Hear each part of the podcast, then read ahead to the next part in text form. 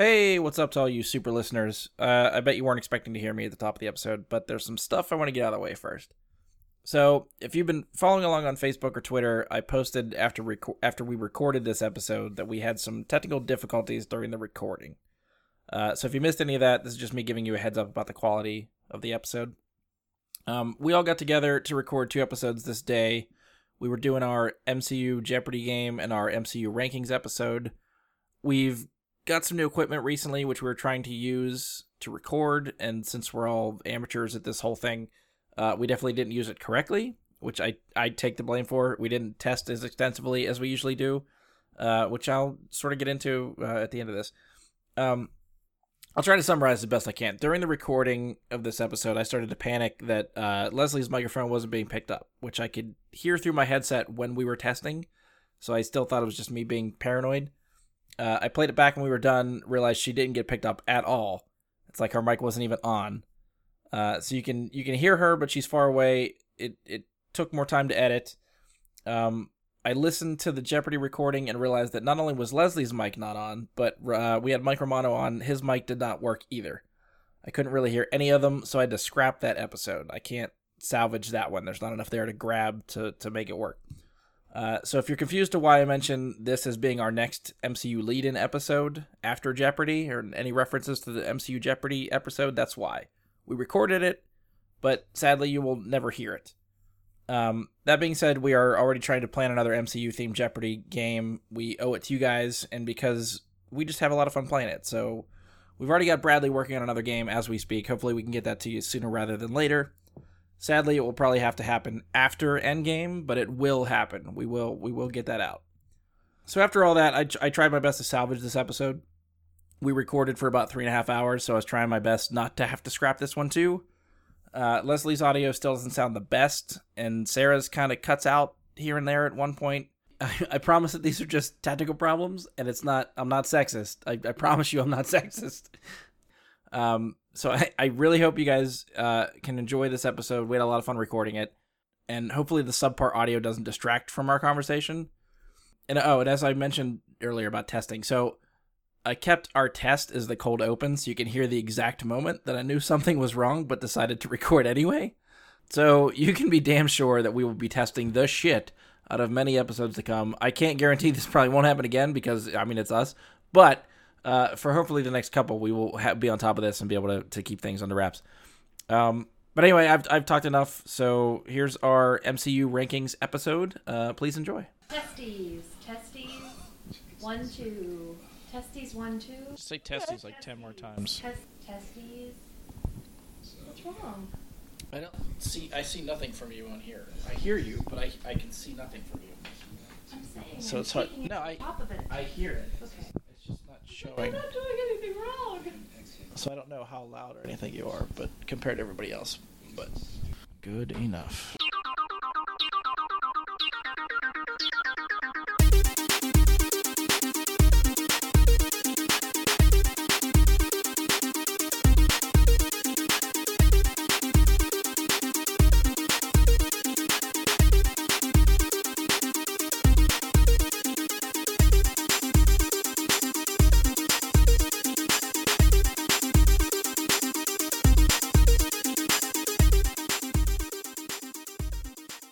Welcome to another episode of Brian and Super Friends. I'm your host Brian Lebick. Joining me for this episode is Josh Zorich, Mr. Movie Slut. Sarah Zorich, Hello. Mike Bradley, Hello. and Leslie Oders. Hi. We are convening yet again for our second or third, depending on how you're looking at it, episode for MCU themed stuff prior to Endgame. Um, this is the one where we're going to try to do our MCU ranking of different categories. So we came up with some categories. We're just going to talk to each other about our favorites and just talk in general, I guess, about MCU related stuff. Uh, most of the categories are pretty explana- self-explanatory. We can discuss further if we need to when uh, we get them. So we're going to go through. We have top three Stan Lee cameos, top three supporting characters, top three costumes, top three Avengers slash main cast, top three villains, top three moments, top three fights slash battles, top three post credit scenes, top three quotes. Uh, we have a personal trilogy uh, category, which is I guess sort of going to be like uh, our thought was like out of the 21 movies of the MCU, what would be your favorite trilogy to watch? You can mix and match these. We didn't want to have someone pick just the Cap trilogy or Thor trilogy, so you can mix and match three movies out of all 21 that you would like to watch in succession. Uh, and then we're going to end with top five favorite movies of the MCU. So there are no right or wrong answers. There should be hopefully no pressure for anyone to make these lists. Um, and since every MCU movie is fair game, I'm going to throw it out there that this is a spoiler warning for anyone that has not seen all 21 current movies in the MCU. This includes Captain Marvel. Captain Marvel will be fair game for these lists, so if you are falling behind on Captain Marvel stuff, I don't know whether we touch on any of that stuff, but just in case we do, fair warning for spoilers. So that means my my coworker that we discussed during our Captain Marvel review, who that was her very first movie, and she's just starting. So we're about almost two weeks past her uh, borrowing Phase One from me, and she still has yet to watch Iron Man. So she should not so listen she, to this yeah, episode. she should probably like. I'll tell her in like two and a half years that it's probably safe to now listen to this episode. Yeah, she can she can go back and listen to our Captain Marvel review. I don't think we talked about too many Um, other MCU movies, spoilery wise. That's true. That's true. And we covered some stuff. See, now I got to go back and listen because that, that was yeah, what, I feel four like I weeks feel ago like we now. covered some theories and some questions that were answered or brought up from other movies and into future movies. All right, Yeah. that's fair. All right, so, she for- can listen so to the for spoiler for that warning. One potential listener You can get our who's opinions not about even the hearing movie and then this don't right listen. now. Uh, we'll let you know in a couple of years, like at the end of Phase Four, when you can finally listen to this. Yeah. Of course, you got to wonder if she waited this long, if she even cares. She could probably just listen to all the spoilers. and just doesn't, doesn't matter. We assume that Um, she's going to listen to this at all. Yeah, yeah. right. She has yeah, no she idea. hasn't listened to that one that she's sort of seen that movie for. She's sure as hell not going to listen to this one. Um, all right, so that's your again s- final spoiler warning for anything we may cover. Someone throw an indie spoiler right now. spoiler. Spoiler. You know, something like that. Uh, all right, so we are free to start these categories. We decided on an order prior to recording, so we're gonna go Josh first, Sarah second, Mike third, Leslie, and then I'll round out the the topics. Uh, so we're gonna start with top three Stan Lee cameos. Okay, so we're gonna go. So I'm presuming, like, uh, for some of these categories, I tried. If I could, I tried to rank least out of the top three, like least favorite to most favorite out of the three. Others, I just jotted down responses. To be fair, um, my my Stan Lees, I did try to rank. Um, so I'm gonna start with uh, number three is Captain America: Winter Soldier. Uh, the security guard at the Oh right, okay, yeah, yeah. Cap slash uh, Howling Commandos museum exhibit uh, after Cap steals his old uniform back and. I'm sure that will be on other people's lists. That's what I figured. Yeah, I- I- th- this is I am definitely so one category fired. that I thought there'd be a lot of overlap, Yeah. given, given how like fan favorites have uh, evolved over the last like five, six years, especially. So yeah, it's the you know, oh, I am so fired line uh, that he has in his security guard outfit. So yeah, that's that's number three. Uh, number one and two were difficult to go between. Again, I think definitely one of these others is going to be on other people's lists.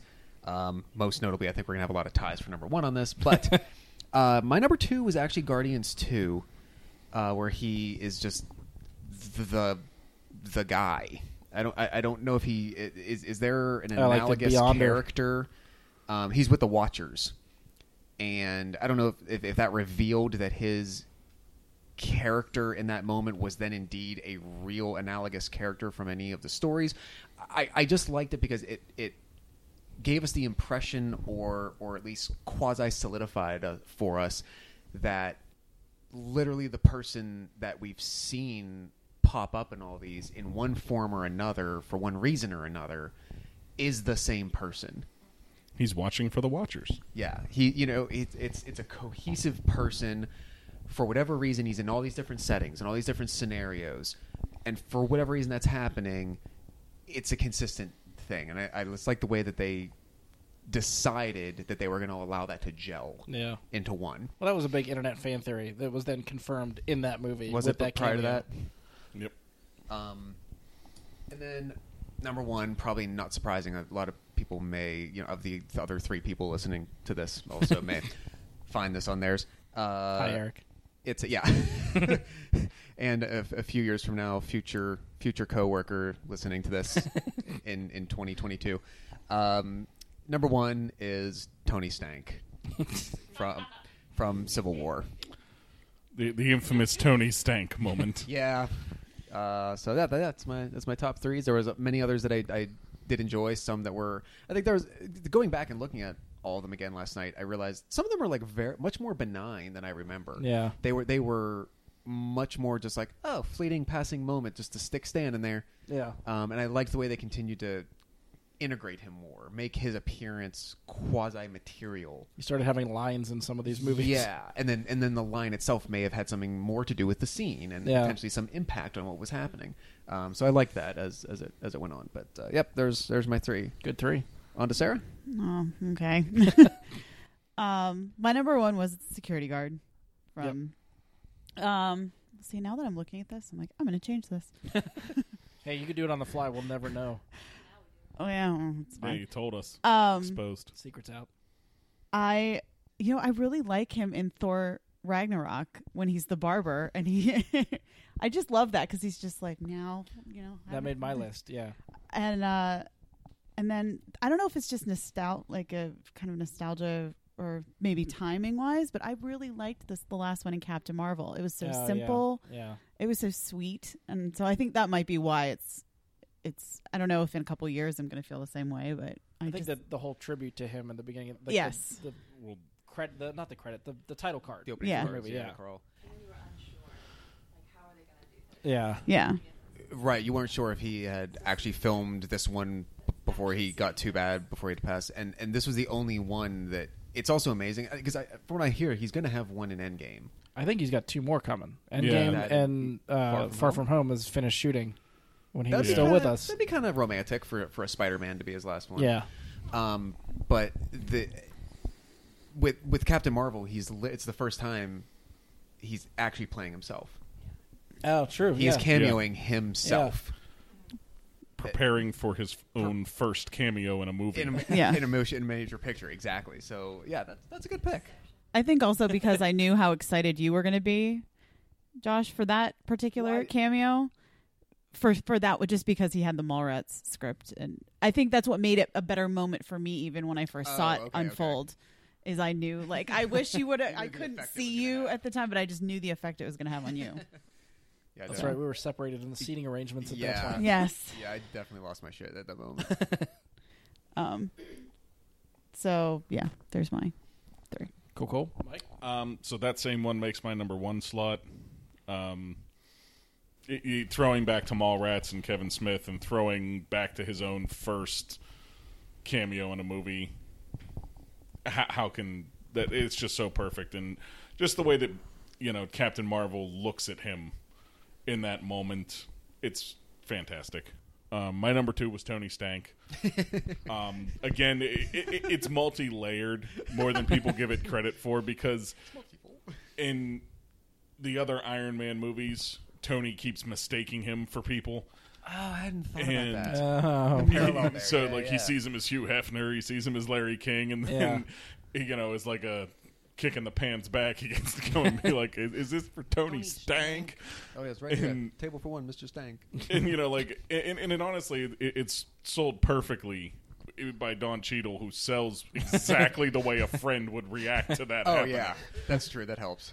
and it, it's fantastic. um, in my third spot is from Age of Ultron, uh, where he takes the thousand year aged, not for mortal men uh, liquor of whatever sort. And uh, it, you know, I just have it titled here because he's carried away. Just Excelsior.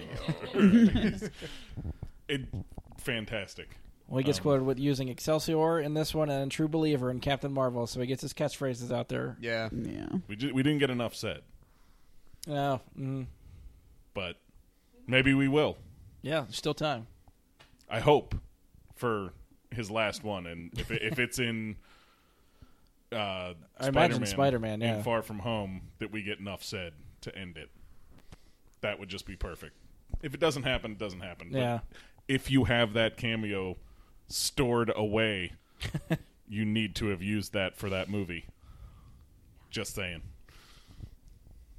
So my number one was also the Captain Marvel one, for all reasons said before. But number two was the Age of Ultron, because that's amazing. And then I have a different one for my third one, which Okay. was from Amazing Spider-Man, which is such a stupid one, but he's wearing the headphones and he's just unaware of everything that's going on behind him. And it's the table part, the table that comes flying at him, and then it stops and gets pulled back. Oh yeah. so- I'm gonna let that slide. Brian's but gonna yell at you. yeah, it's not MCU. You're not MCU. I know. That's why I'm making lists about them. well, whatever. It's on my list. I wrote it down. Take it. Deal with it. Man in it. That's a Sony movie, though. it's not our fault. There's too many deals to. I know. See, it's keep track confusing of. for everybody. It's very confusing. There's um, so to tag on to Mike's comment, um, uh, after the release of Captain Marvel, uh, Kevin Smith did not just a reaction like tweet, um, but he actually did a like seven minute video that he recorded. I watched this. Uh, explaining that Kevin Feige had actually called him after Stan passed and said, um, you know, obviously, like this is after they held like a tribute for him at uh, Grauman's, well, formerly Grauman's, whatever. Like that had all happened. So it's a couple weeks after Stan passed. Kevin Feige called Kevin to say, "I want to give you a heads up um, about what his cameo is in, in Captain Marvel." So they hadn't even told him ahead of time that this was going to be it. Either- I, you know, in, in that, I, I really wish they had just let Kevin Smith see it on film.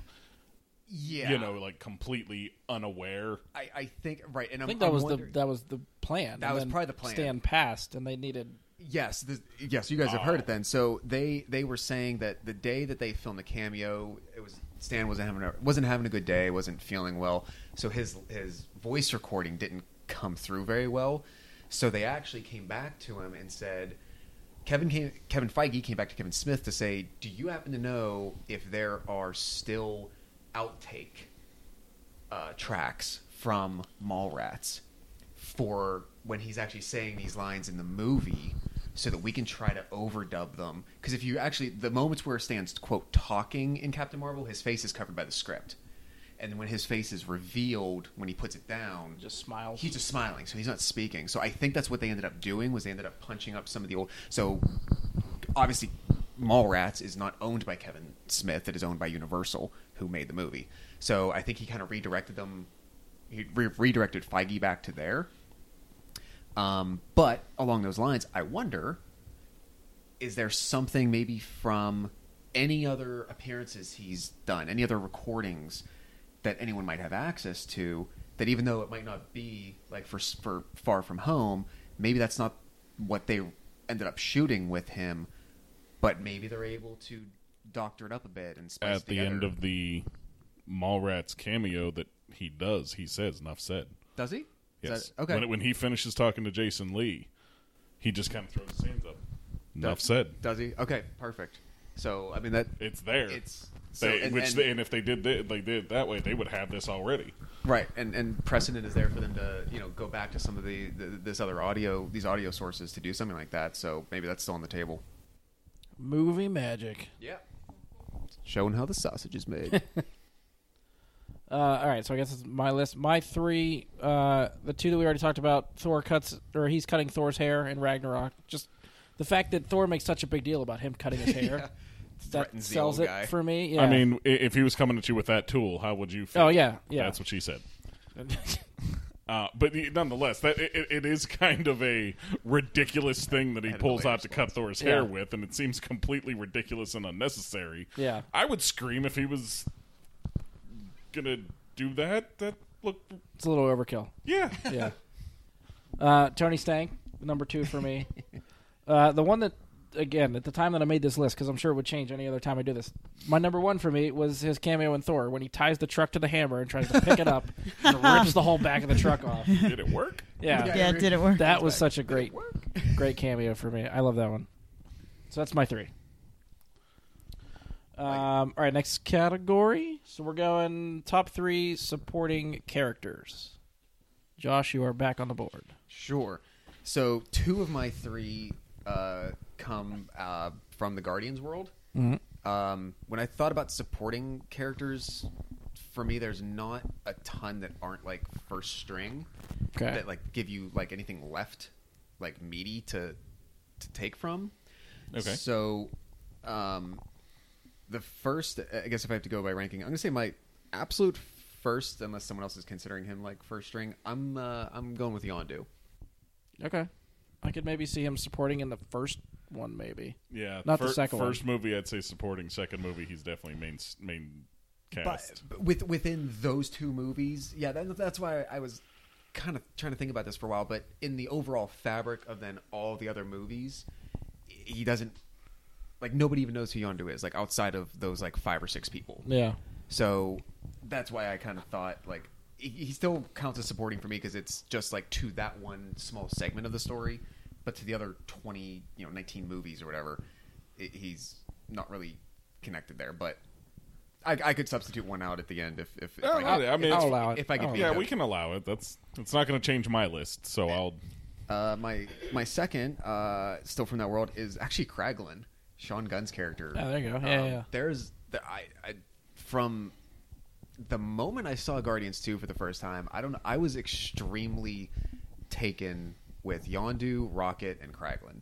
Their character arcs in that movie and their moments and their portrayals uh, really got me. I, I I don't know why. It's not like I identify with them per se, but there's just something about them that really had a lasting impression on me and, and still do. I, the the moment in the, the two, two moments in Guardians Two for Sean Gunn when he first sees the rest of the Ravagers show up for the funeral.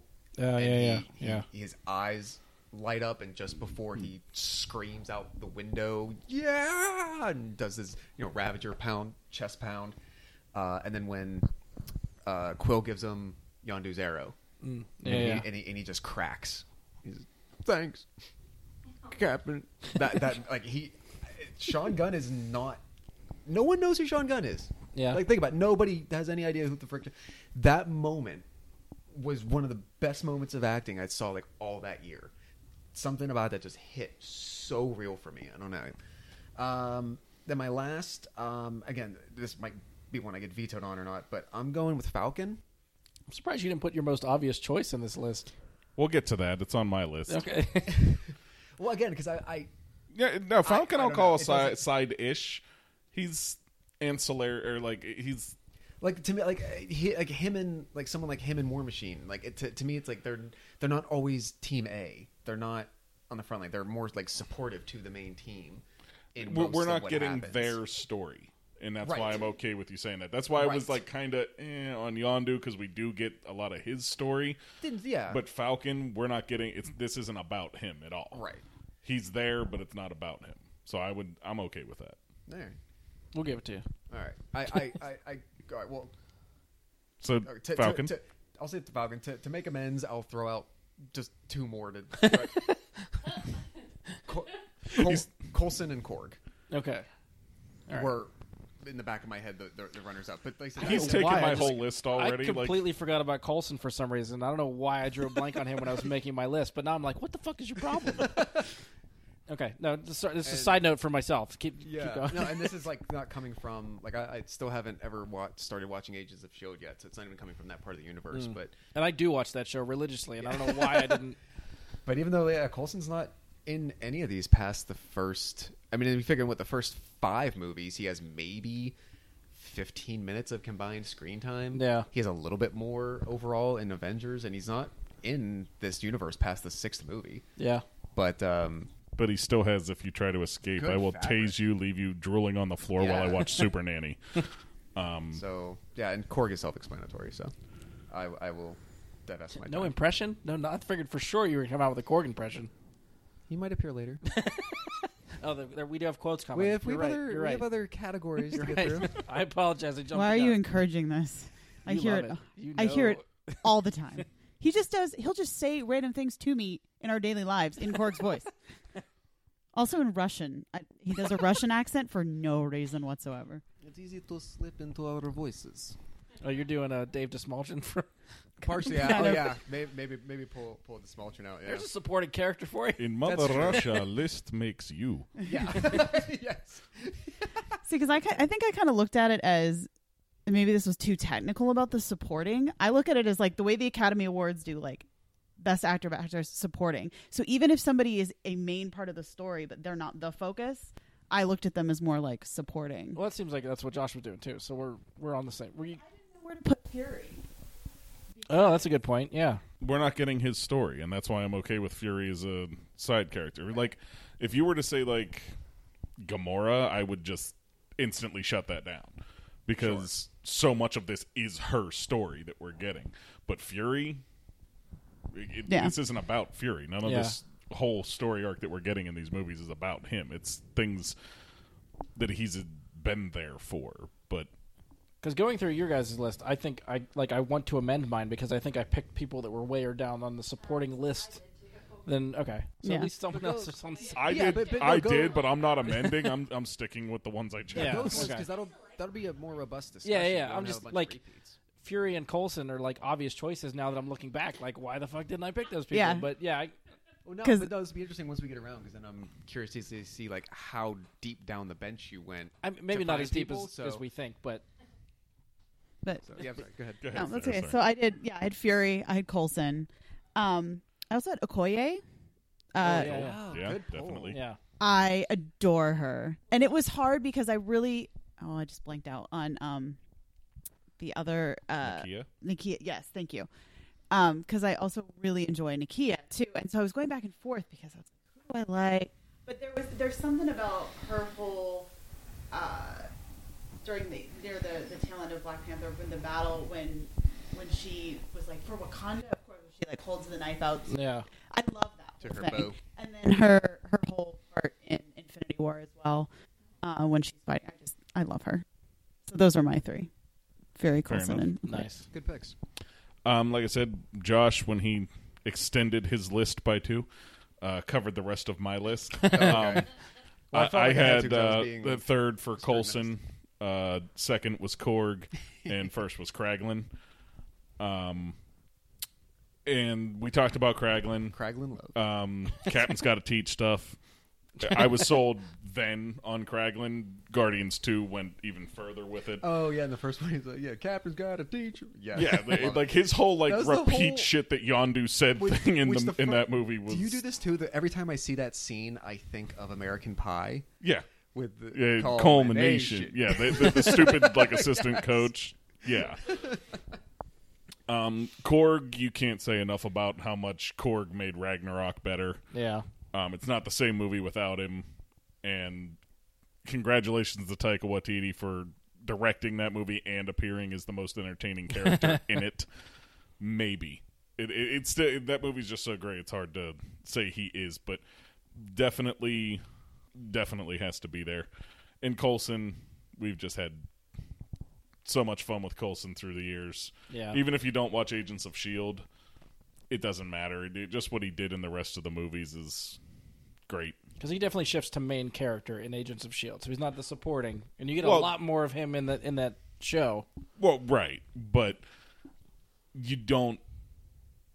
Like, even on the show, it's not really about him. He's he is like the lead of that show, one of many. But I always took Daisy as the lead. She gets there, but the, the, you Okay. go to the show for Coulson. That's your segue. Well, that's he's from, the draw, Yeah. but I, I, I don't feel. I feel like it's about her and it's not about him. Like he's there, but it. All right, I'll give you that. I'll give you that. Yeah.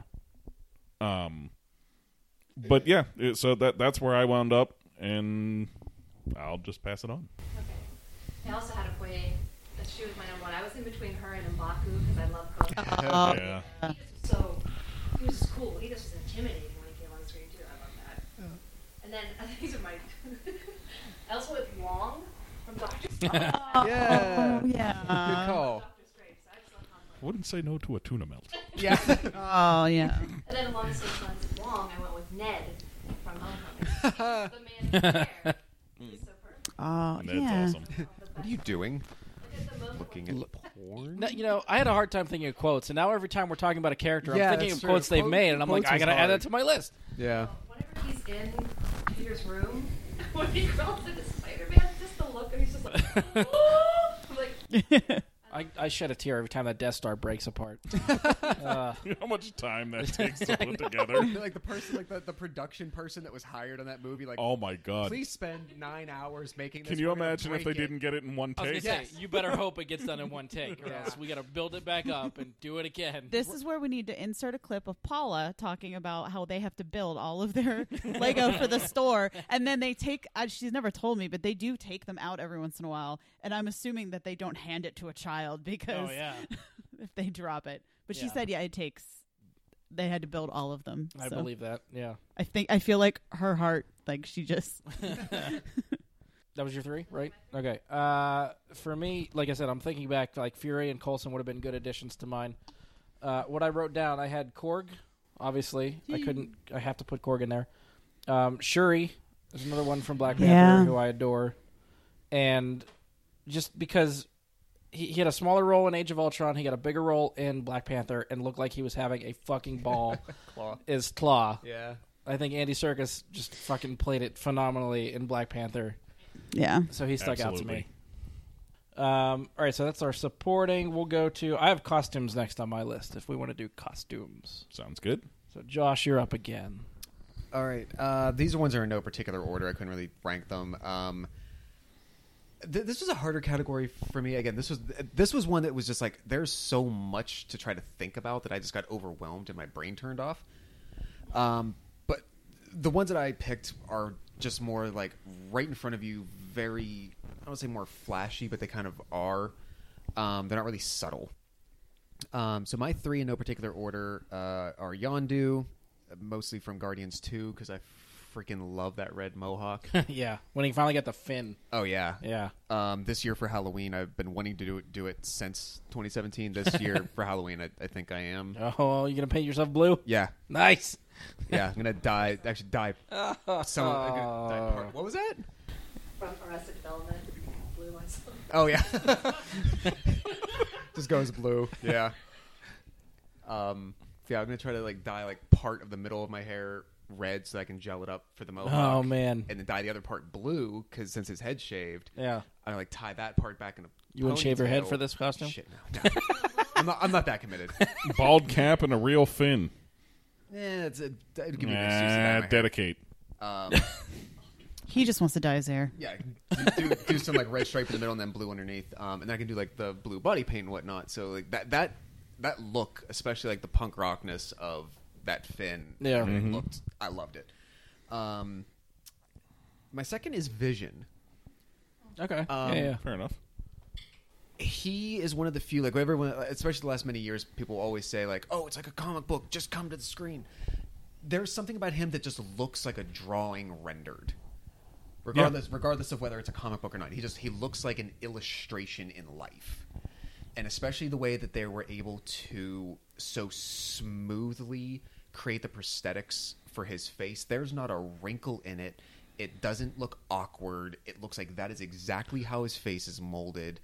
Um, and the way they deal with his head as well like, like, nebula almost made my list for this as well because Yeah. of that same sort of feature like manipulating their face and their head with both practical on the skin makeup and prosthetics just to make such a, a, a clear just uh, uh, uh, there's not like a vulnerability in that sculpture. It's just so pristine. I really like the the edges to it. For me, with Vision, the thing that's always thrown me off in, is just it's not the costume itself. The costume looks amazing. It's that they went ninety nine point nine percent comic book look for Vision, and then they left him with normal eyes. Okay. Because like the way his eyes look very human compared to what they look like in the comics is, is what always throws me off on Vision. what's the main difference their eyes. Like in the comic, he has very much like, if I'm recalling correctly, it's just white. Like, Okay, they, they, like, like like, the- like, there's The- not like, batman mask almost like Yeah, like it's- just yeah, there. like it's just there. There's not like eyes, Yeah. you know. And I think that that's like the biggest difference in the way he looks in the comics, obviously to how they put him on screen. yeah And I get the decision because it would be weird as shit. Hard to act it too. yeah yes. Even expressions of dead eye. But That too. he's supposed to be an android. But it also helps. He's I so think- much more. I think it He helps. is. I think it helps the other actors sell their reactions to him. They are better I- able to react to him, so therefore their their performance is more realistic. Yeah, I, You know? I don't have a problem with Yeah, the character yeah, or anything like that. It's just Maybe that was a it's part like, of the like that. choice. Yeah, part of that costume choice that was different. Mm-hmm. That you know, I still wonder what it would look like had they gone the full route, but I'm okay with it. Yeah. You know what I mean? It's not. There, there's sort of a parallel that I know from uh, actually in Harry Potter. They when they were finally going to have like the spoilers, rebirth of Voldemort. Um, he's always described as having these like red slitted eyes, and they barely describe him as even still having like eyeballs per se that are just red colored. But once once they were rendering it on live screen, they decided to just give him back like regular human eyes yeah, because they said it would pull you out of it a bit more. Like in your mind on the page, it works because everyone is going to envision their own picture in their mind about that, and whatever they picture, it works for them. But on the screen, it would be just a bit too much to have. It'd be a little bit of overkill. yeah. I think to have like that character with these like blinding red eyes that you're supposed to. it would take away immersion. it would and the the humanizing factor of this this is still a dude and he's just this evil he's choosing to be this in a similar fashion i think that's maybe perhaps why they decided to do something like this we could go this route with vision especially with his face but there's a better effect visually on screen It humanizes to do what they Yeah. did uh, for the viewer. But actually, now that you've mentioned that, maybe that's why I'm now realizing that once Thanos rips the Soul Stone out of his head, and his eyes are gone. I didn't really pick up on that as much until right now because he just Ah, his yeah. color palette Yeah. just goes to like that deep purple gray all over. He's completely devoid of color, and the eyes are gone. Yep. It's just flat. Cut that, that exactly that. It's like a, a it's not the white, but it's just that like flat Mm-hmm. panel. Um, so maybe that's why it stuck out so much. My last one uh, in the ca- costume category is the Grandmaster, Yeah. and I think part of this was like you said with uh, um, Andy Serkis having so much fun as Klaue. Yeah. Jeff Goldblum, holy shit, Goldblum's the hell out of this part. uh, so, and, and I said his his costume's not all that intricate if you think about it. It's it's the costume and the makeup and the hair and the nails and the mannerisms and whatnot, and it's definitely him that sells it. Yeah. Yeah. that helps. Yeah. But like I said, these aren't subtle choices, and I know that. But there's something about what they did with him that I think works really well. Because if they, I don't know how he looks in the comics or what his basis is, but if um like as a quote like celestial is like the last of his kind, and now he's you know celestial and all that. I think they could have done a lot of different things that could have come off very very grandiose, but would have been more bland. It- Yeah. His comic look is a little bit more. Um, trying to think of a good way to put it, but eh, like Kree, like he actually has like a bluish, grayish colored skin. Okay. But other than that, the the, the actual costume part Mm-hmm. is spot on. I don't know if it's a robe so much, you know, because it seems like he's wearing a robe Yeah, yeah. or, or a dress, or you know, I mean, more than it doesn't seem like it's pants there. Mm-hmm. You know what I mean? So it's the, when I, when I heard about a character because I didn't know anything about it. When I heard about a character called the Grand Master, and I kind of started to learn about the premise, like, oh, this is kind of going to be Planet Hulkish, Contest of Champions ish, and all that sort of thing. They could have, I think, they could have gone with someone trying to dress much more regally, more high priest, Yeah. something like that. And so I think to see that actor in that look was was a good choice. yeah, So, I agree. Yep, there's my three. Sarah. Okay. I mean, I love Loki so much. How- how did you not? Did you not think that was coming? Loki, Loki, Loki. Three different Loki costumes. No, but no, I think that's part of what I like is they evolved his look. Like I definitely, I, mean, Loki and Avengers is my favorite of his because his look obviously Ragnarok changes, but even from Thor to Avengers, Thor two, it's more like Avengers, but there's a there's a difference in his hair in from Thor to Avengers, and I kind of like is my one of my favorite things they did in Avengers is where he is in Germany and he goes and so he's supposed to be at the opera and he's in the suit but he has the scarf and just like the way they've portrayed him it's still the the silhouette and the the structure of it harkens back to his costume for the rest of the movie. And then I like I mean I like the horned helmet but I like that they didn't I think if they would have kept him in that it would have taken away from scenes because it's so grandiose at least the way that they and the, the small things that I've seen from the comics is it's very pronounced Yeah. Make a move, reindeer games. yeah. and but that's the thing is I think that would have made that made more of an im- that quote made more of an impact like just when it's in there fleetingly like you're not he's not constantly wearing the horns the But it whole makes you time. think about it. Because Right. You hear it, you're like, it is kind of ridiculous. Yeah. Yeah. Which, But- which then you get the payoff in Ragnarok in the play that they're all watching, and Matt Damon is hamming it up on make a statue with me with my helmet with the, with the big Horns. Yeah. Yeah, So I, there's just something that I like about him. Anything about that whole look too. It's very sleek and you know. But I just I love that scarf. I, I just want it's sexy. I mean, it's Tom Hiddleston. He could wear a bag and be sexy. But I also just she, want Didn't, she didn't say where the bag would be. That's up to you. I just want that scarf too. I really need to find that scarf. Um, I also I really love Black Widow's costume. Her this like the black cat suit. I don't know.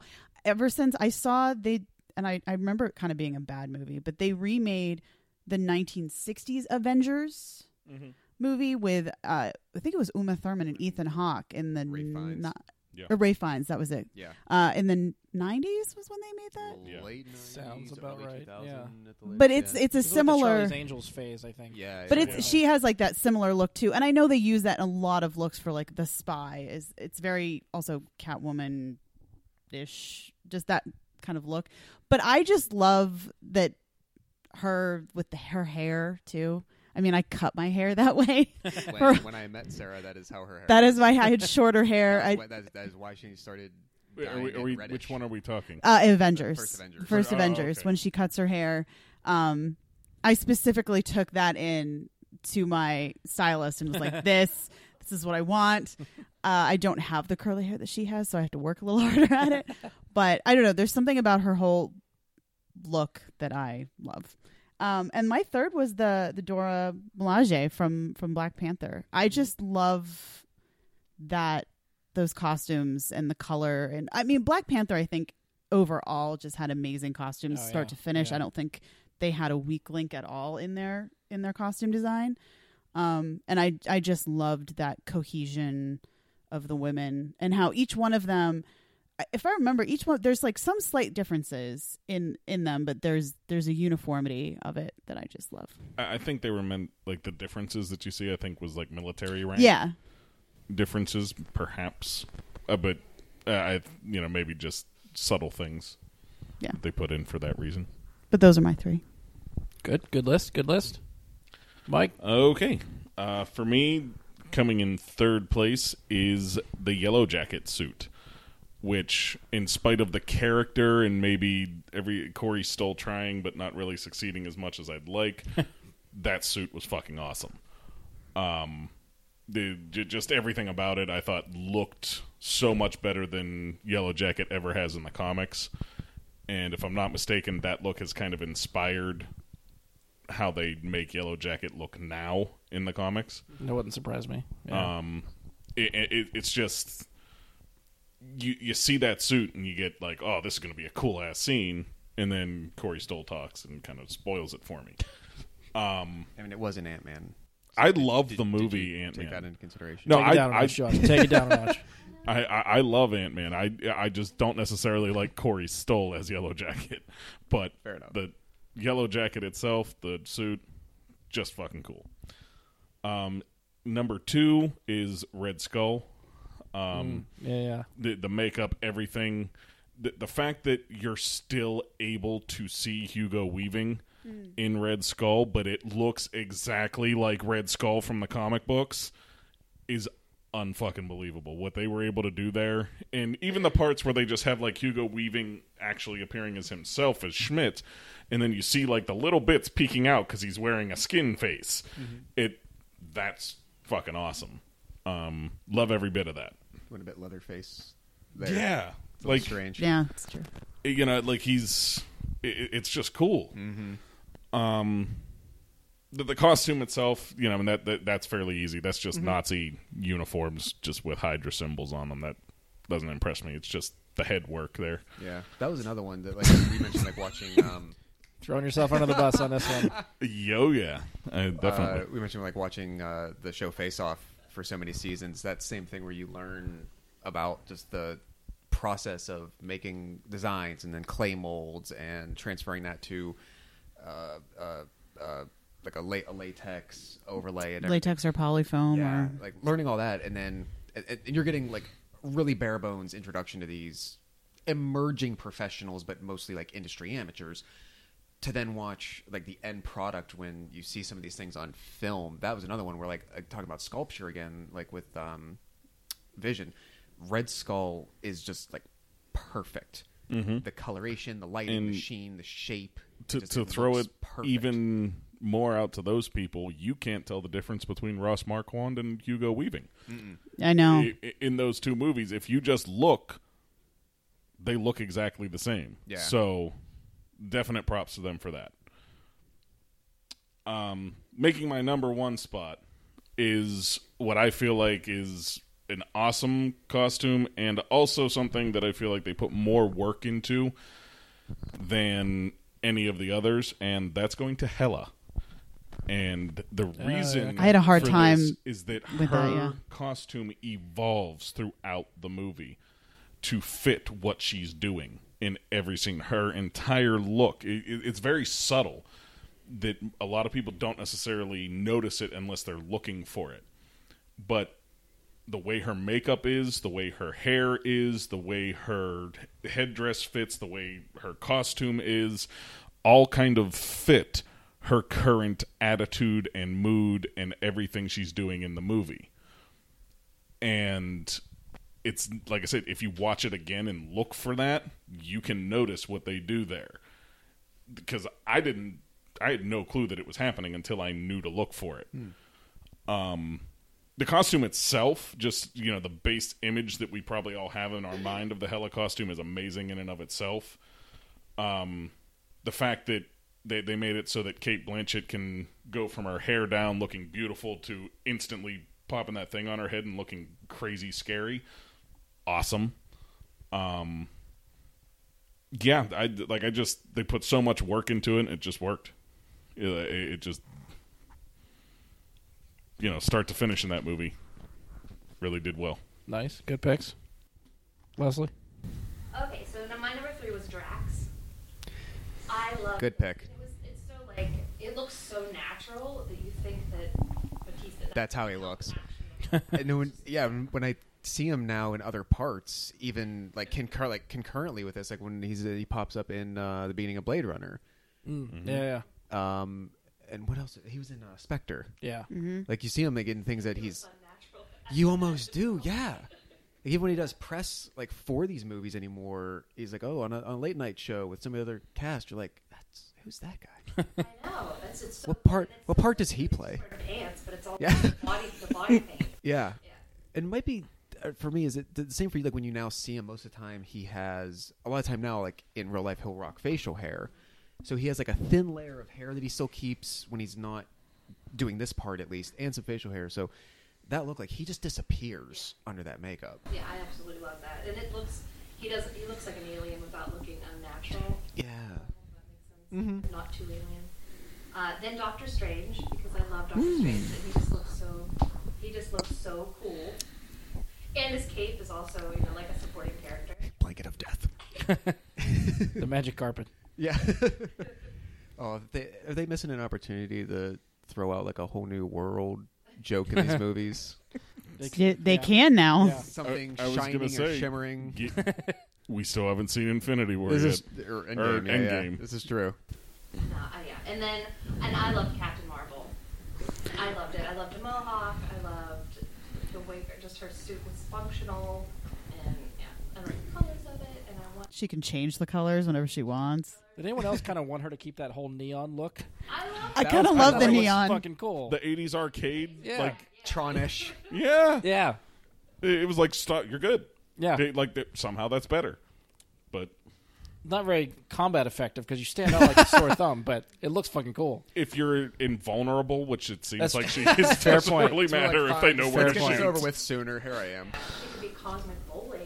Oh. That is the perfect. That is a outfit. post-credit Cosmic scene bowling right camo. She there. could go cosmically bowling, not Oh, So just like we wrote the uh, the just three outline Captain idea. Americas and the Beetle. yeah, this this needs to Take be her this cosmic needs to be a one bowling. shot a one shot idea for uh, Captain Marvel DVD. May- may- Maybe it can be like since. Never mind. I'm not going to say anything because Goose could be there. No, I, I'm. I'm just going to stop myself I'm entirely. afraid that anything you say now is going to come out badly. No, you're on an embargo, so I'm not saying anything. Ah. Oh yeah, Trailery points, maybe. yeah. Oh, maybe. Yes, Gotcha. there's a trailery Yeah. point where there could be something that happens with Cosmic Bowling that would be really cool that I can't mention yeah. because Okay. Josh is on an embargo. You guys know what I mean. I don't. I don't either. I've not. That's good because it You watched it? I haven't almost watched the sounds- newest. No. it almost sounds like if you're saying I can't say something about potential cosmic bowling because it might give something away. Sounds like it's giving something away. so if they're not getting it, then the, They didn't watch Yeah. it either. Spoiler alert: She I'm the- does go bowling in space. I, I'm I'm, I'm the fine only with that. That'd be person great. Then they beat who's us to the seen punch. this We trailer, Yeah. and hopefully I remind myself to bring this up again later. Yeah, th- there's So there was a moment after after we saw Captain Marvel that I was reading through. It didn't. I didn't catch this, and it might have been intentional. That as she is with uh, Monica and she's going through her costume color choices, and it's like the I think it's the first one she picks, first or second, and it's basically like the red and gold that looks really similar to Shaz- Shazam. And at least one thing I was reading at the time it mentioned it like was that an intentional callback or reference to the fact that Shazam was formerly known as Captain Marvel until they were forced to change the name, and that's basically how his outfit looks. Yeah, I not. thought I, I thought I read something about like what every color scheme that you see, what it's a reference to. Oh, okay. I don't remember Yeah. that specifically being one. I'm not saying it couldn't be, Mm-hmm. but I think the list that I saw was different stuff. Of course, I don't remember what they were referencing. right, but- right, right. Uh, the the green and white one that she flips to does go back to the original Captain Marvel. and Maybe that was one of them. Um, That almost looks like like honestly, I thought Slytherin when I saw that. hey, And the, the golden. Uh, yeah, Gryffindor. Yeah, maybe that's what it was this whole time. You know, She was big sorted. So the first wait, the Kree one she wears is what green and blue. Isn't that more Hufflepuffy? no, No. you might be able to make an art. Harry Potter reference. Fail. Yeah, oh. I would say Hufflepuff would have been black and gold. Yeah. okay. All right. It's, it's it's almost like a Slytherin Ravenclaw Sli- mix. Yeah. Ravenclaw. That's the one I'm thinking of. Ravenclaw is Ravenclaw's blue and like a silver. blue Yeah. and silver. Yeah. But although I don't know what the Ilvermorny house. True. If, if the house has houses have colors. in we the haven't. American I, I school. don't think that's been revealed. I don't think it has. I, I don't think they're doing that. I think we should write that. May- Maybe, but I don't think that they're throwing that in as a reference should in a, write that in a sell it to Disney-made movie on a Warner Brothers owned That's our property. nest egg. we got the we- got the brain trust. So many going. good ideas in this episode. So I'm sorry. Let's say we eventually we kept cutting you off about your captain thoughts. oh, okay, yeah.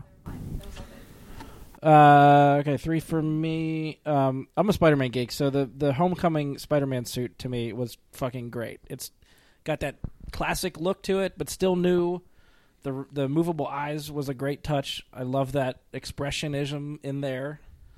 Um, something about Star Lord's costume too. I just fucking love it, and the helmet for me, I think, is what sells it. I really Yeah. like the trench coat and his whole look, but that helmet with everything just seals the deal for me, and I think it's great looking.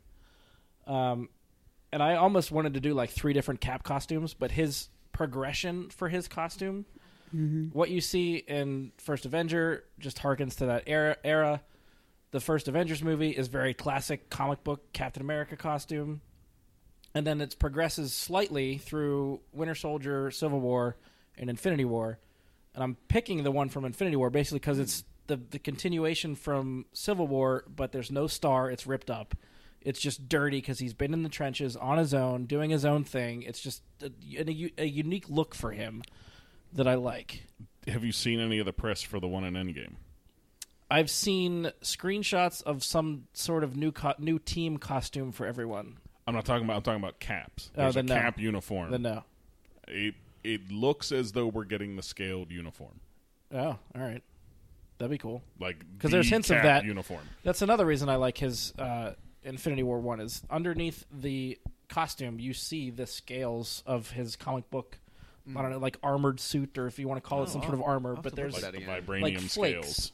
Underneath Oh, yeah? one of the patches of holes that's in his costume from being beat up. Oh, okay. I'll have to look So at that's Yeah. another callback to his comic book looking it, it- costume. It, looks as though we're getting the full thing.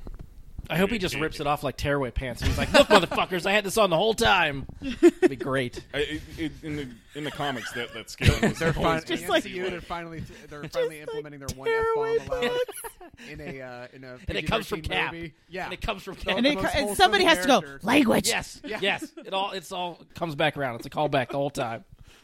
So you want him to have his boy band or slash Magic Mike moment with tearaway pants. Yes. That would be like the top of my moments list whenever we do this ranking again. He just shows up to the battle and he's like, "Let's go," and then just rips it apart. Scaly uniform. Let's go, motherfuckers. And then yeah, I got this. So I would say the overall costume in Infinity War didn't strike me as much as some of his other iterations, but once he gets like the new like arm shields Mm. from Wakanda, and I think I said this in our um, either our year-end review or our, our review of that movie specifically, the shot on the Wakandan plains when him and T'Challa are leading the charge to fight those beasts, and they are, you know, seventy yards ahead of everybody Yeah. because they can run like lightning, And- and they are just running with such intensity, like. Come here! I am going to tear your shit up. I cannot wait to kill all of them. I feel like every screening I went to for That that movie, it got one of the biggest rounds of It's applause only it's- every it's time. barely like a second that it's Well, happening that they it- give that it's this 'cause one they let perspective. It's The super soldiers have a foot race into battle, not Yeah. even just a foot race into battle. Yeah. and they're and they're not they don't announce they're a just- winner. They they just have them. Just They're not and- waiting for backup. They're not. They're they're just going. I don't care that it's two or even one against a thousand. oh yeah, Just we're coming to kill every last one of you dead. Yeah, and Love not to that shot. mention, like, it, sadly enough, you no, dead. none of us mentioned Black Panther is like our Kill the shit favorite out of you. costume, and it, it makes me sad because it's not so much that the costume looks cool; it's what the costume does that's Yeah. cool. and that bishop scene, type power to it. yeah, a- mm-hmm. and that scene is like the perfect example of it. Is when they get out ahead and you start seeing Black Panther just everything explodes around him as soon How as you pick hit him out in those big wide battlefield shots is that's where the explosion comes from Yeah. from the Purple reverb of boom. a shoot. Yeah. and it like and i think that's probably why it doesn't make the, anybody's list here is because it doesn't necessarily look that cool it just does cool shit Yeah, yeah. but it, what i was gonna say though is the like the scaling we're talking about it, it almost looks like a plate mail like a like little Yeah. bitty plates of scaling and that's how they put the vibranium into his costume in the one No, is Example. That, so is that a result? Is that look a result of how illustration was done in the past, or that was actually there was actually like an explanation as to why it looked that way so long ago?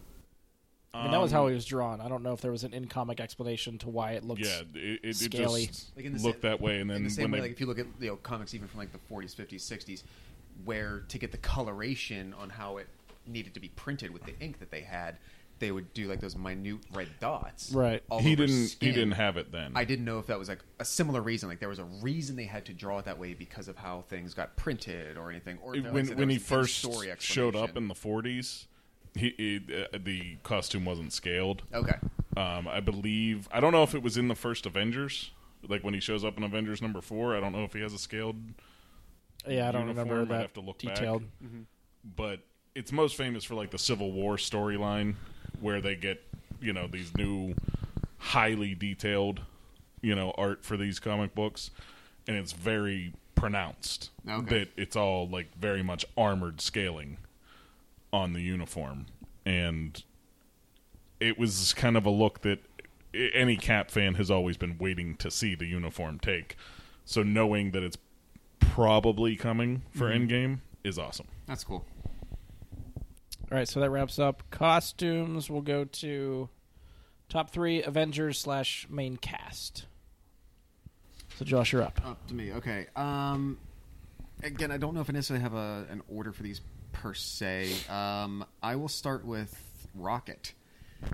Actually, uh, like I said earlier, the arc of, of some of the characters, especially in the second Guardians movie, and then especially with Rocket through Infinity War, um, it was a really interesting choice to have him alone.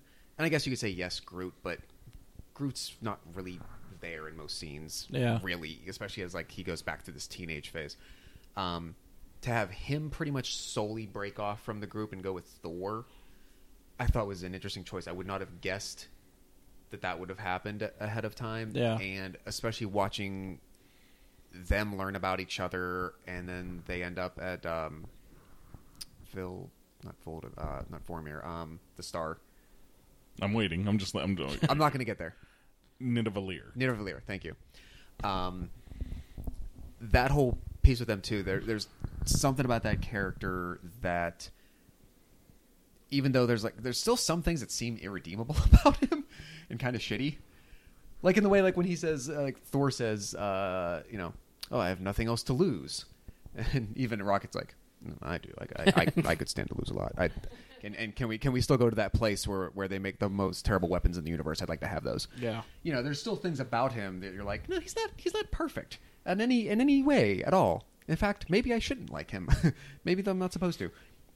Um, but uh, yeah, there's something uh, about him that's, that's just very attractive. And I, I, it was funny. We just watched the first Guardians again prior to Captain uh, Marvel, and Bradley Cooper's voice performance changed dramatically between Guardians one and 2 Um, his voice in Guardians two and Infinity War is much more affected, as opposed to Guardians one. I didn't really remember that he's almost talking with more of his natural voice and a bit more gravelly, but not as though Bradley Cooper is doing a character per se. He's in like invented a voice character to do. Yeah. Um, but through all of that, he's uh, definitely made an impression on me. Uh, my number two, or second at least, is Mark Ruffalo's Bruce Banner. Okay. And I think a lot of my choices, I'm realizing as I was doing this, are definitely affected by the actors who have brought this forward. It's not just the characters that I tend to like in general. Um, I am personally, I am still a hard rider for uh, Edward Norton's Bruce Banner. Um, I still champion Incredible Hulk in the MCU. I think it's very underrated and forgotten, but I think it's very, very good. Uh, but in the incarnations that we've seen of Bruce Banner, um, maybe it was the company that he found himself in, and that helped play off. Who knows? But from the moment that um, uh, Ruffalo comes on screen, not even speaking English, uh, you know, sp- uh, speaking a different language in India in the first Avengers. There's something about him, and like especially that first scene with him and Natasha in the uh, cabin in that in that house, he just hit for me. Yeah. Um, so that portrayal is definitely, and, and I think that's I like Bruce more than the Hulk per se. Like I, I, I like how they're able to render the Hulk and and bring that to you, but I actually like watching Ruffalo. I like Well- watching Ruffalo do Banner. I, I, I mean, I, I I think until Ragnarok, you didn't really the get a personality for the Hulk. Yeah. You, I mean, you got little interactions here and there with Thor, but he wasn't really speaking.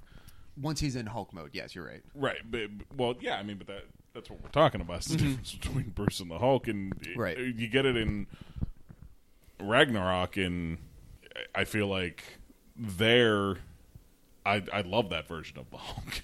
Sure. you know, it, like It helps. but Bruce himself is the character. Right. Like that's the character that you care about. That's you know the Hulk is just kind of in the way. Mm-hmm. Yeah, I, I, I really dig Ruffalo in every moment that he's in. It always makes you wonder too, like what would the the what if scenario of if Edward Norton stuck around as the Hulk, what would the interna- interactions with the characters would have been like? Should he make it to Avengers and all that stuff?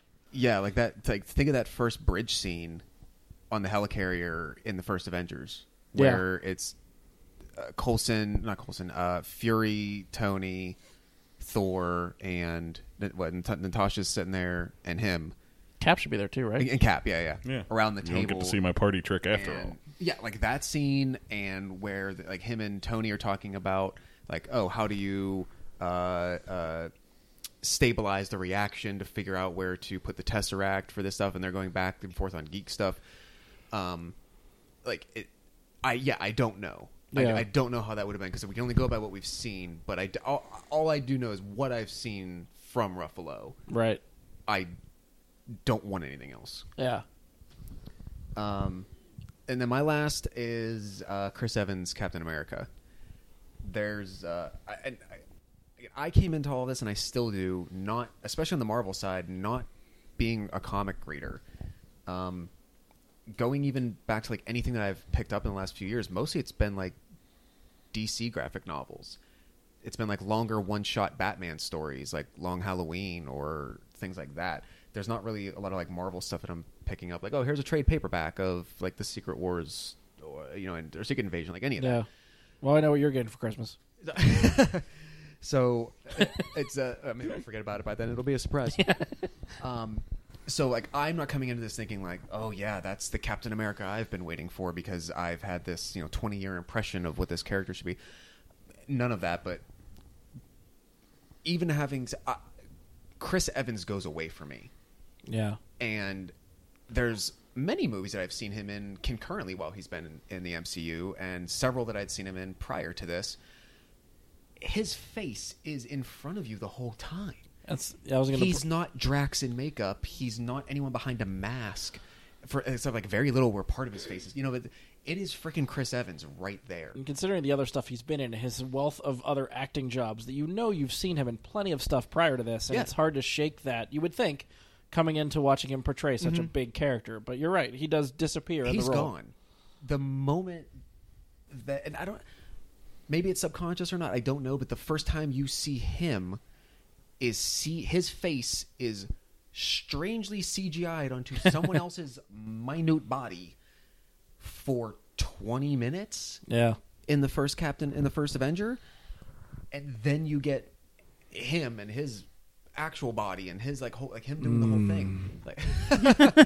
like oh you get it all and don't don't lie your but your brain fills in the rest Yeah. I'm pretty sure Agent Carter gets a little yeah oh yeah in on him there. And just like, oh, Yeah, she's like, okay. It's, mm. oh yeah and She is all of us in is- that moment. that is a movie moment that is totally I don't know about all of us. All of us. All of us, Mike. She is all of us. yes she's our avatar we're all jealous don't say you're not you're lying um but you do like that moment like he is he is steve rogers right from the get-go he is steve rogers and then he is captain america and it's- there's something very boy scoutish about him that he's never lost per se there's some parts where especially in like um civil war where i think they start to introduce a part of his personality and his his his thought process that you then start to potentially disagree with, depending on which side of the issue you just might personally fall on.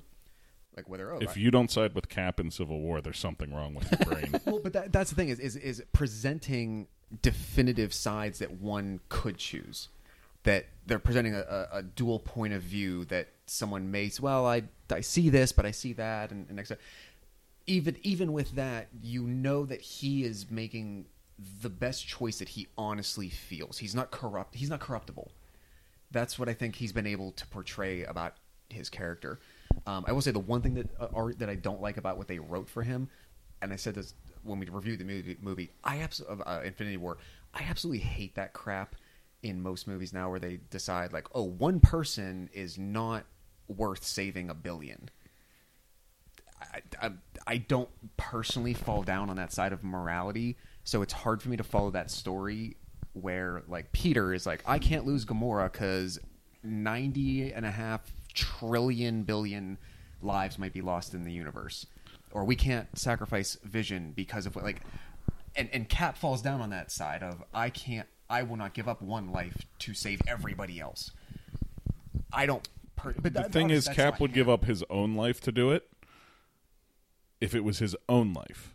The- if his own life was that one, he would do it. True, but he wasn't allowing Vision to make the choice for his own life. and and this is where I would end up in arguments with people. And I I agree with you. The Cap's wrong in that sense because Vision's not a person; he's a fucking robot. Even so, And He's so much more. make another one.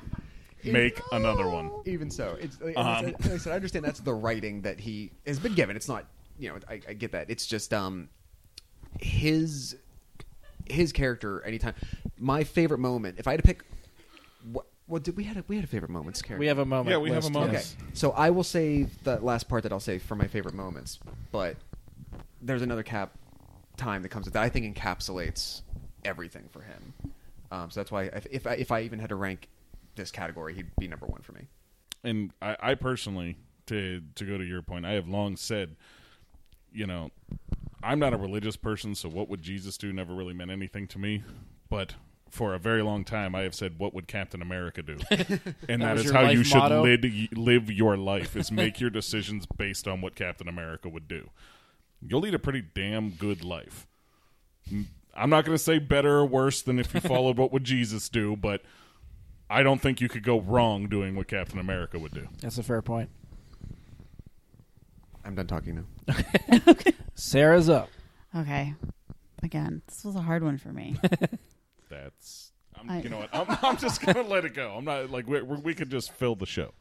Um, I again, I don't know if I necessarily have these in an order per se. That's fine. Um, the the character of Tony Stark is just so great, but I don't know if I would like him as much if it wasn't Robert Downey Jr.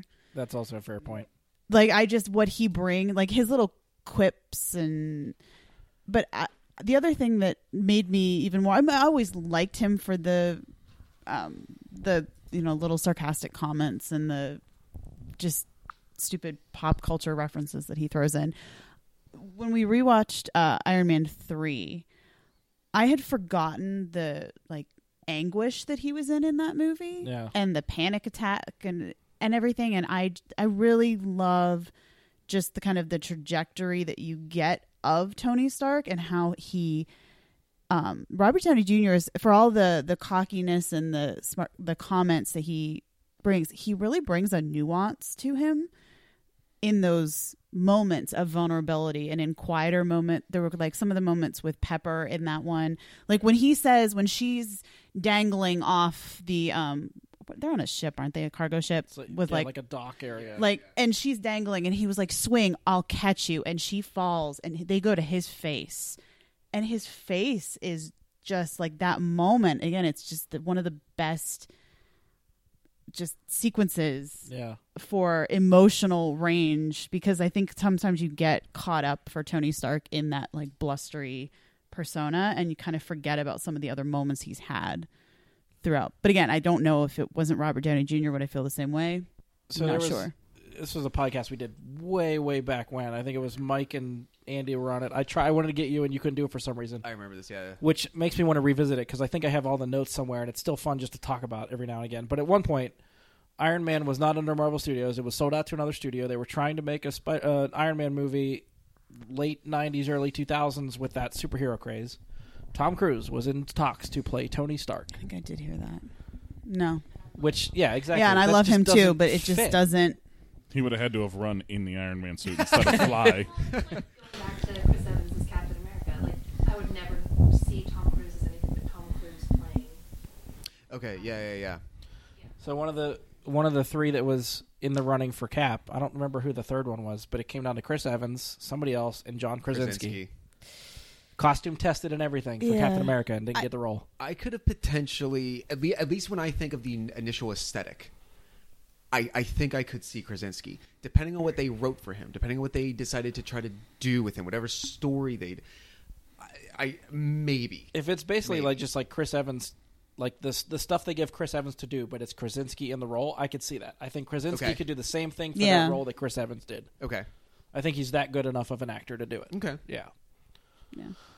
they made the right choice though. Yeah, I'm not saying. Yeah, I'm not saying I'd rather see him recast. I think Chris Right. Evans is perfect. But if we had an alternative, that Mm-hmm. would have been also the also other alternative too was Emily Blunt was supposed to be Black Widow and couldn't do it because of scheduling, so they got Scarlett Johansson. I heard she was also in the running for Captain Marvel.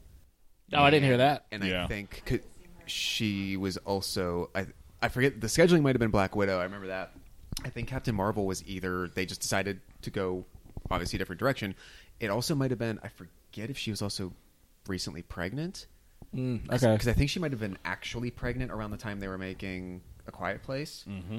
and so that also could have been it. Again, they might not have chosen her anyway, Right, right. but I I would have I could have bought that. E- even Yeah. at the time, I always felt that Emily Blunt was a better choice For for Black Widow. oh yeah, I think I, I Um, think I would prefer One that because it's almost she looks more natural as a redhead, and it's not that Scarlett Johansson's been bad in any way. She's actually been great. it just even at the time it was like you look at the comic book and then you look at Emily Blunt you're like I see that Yeah. It- it- like they look the same you look at Scarlett Johansson in the comic book and they don't Yeah, I agree. but I'm not at all disappointed with what she's done so this and this is maybe a, a not fair comment to make in, in in its entirety, but there's sometimes where, especially in Infinity War, I found myself thinking this. There are scenes that Scarlett is in and she's a part of, but she doesn't always have the most to do in the scene. But because she's Scarlett Johansson, and you know how big of a name she is and how prominent she has been otherwise in these movies, and it, it- to me it almost seems a bit more awkward that she's there but quiet or that she's there but not having a lot. And, it- and this is the part that maybe doesn't sound fair. It it might be easier to look past emily blunt. I don't know if that's More the of a right way to disappear in the role type of thing. sort which of. really does fit the spy part. That Well, if, yeah. if she is in her suit and leaning against the table in the scene while something has to go on over here that doesn't have to involve her saying something at that moment i'm not going to be as aware that black widow is in the room and not a more important part of what's happening as opposed to if that's scarlett johansson that i don't know as i said that's an unfair bias to say but I, th- that's i think what i've i've found okay I don't know. I Yeah. I, got- haven't I, ever thought of that before so I don't know how to respond Well, I, I, I guess I in, in every other every other movie that Black Widow has been a part of so far, other than Infinity War, her scenes were very deliberate. Whenever she was there, it was for a reason. She was part of the proceeding. She contributed to it. She was a player. In Infinity War, and maybe again, maybe that's not the fair part because it's the one that's really sticking out. It maybe it's a recency problem. Maybe there was just so many damn people in that movie that not everyone could have as much talking time and important time. Um, but that more stood out to me in that that she's a part of everything, but maybe it's because there's 30 other people around her that have to do something and say something that I realize, oh, Black Widow's there, but she's just kind of there. yeah. yeah Sorry, sorry. I didn't mean to cut you off. That's okay. We were segueing into my. So I had Black Widow is one of my no, see, it all works out. fa- so it all works out. Um, only because I think I like that they've given her. You've seen more of parts of her story. I still want a Black Widow movie. I still, I just want that. It's I don't- apparently really coming. I don't know. That's what I hear. we're, just- we're gonna find out soon enough Yeah, because I- I'm I just assuming not long after Endgame comes out we're gonna get a roadmap right, and I, I Yeah. so just the other like a week ago, same thing when we saw the announcement for the Shang Chi. Yeah, yeah. Is that it? Shang Chi. Movie. Um, there was like a casting announcement for some other person casting this Black Widow movie. Like I So- keep hearing all the articles for it, and like they named a director, they have a script, but I've seen nothing official from Marvel saying this movie is happening. Mm-hmm. I don't think Marvel wants to give anything official on anything right now like Which that. I get, but until Like- I see that from them, Sure. I'm Other- playing this all up as a rumor. we pretty much have confirmation of two films right now, and Right. that's Far From Home and Guardians Three. Yes. are the only ones confirmed to be happening after Endgame.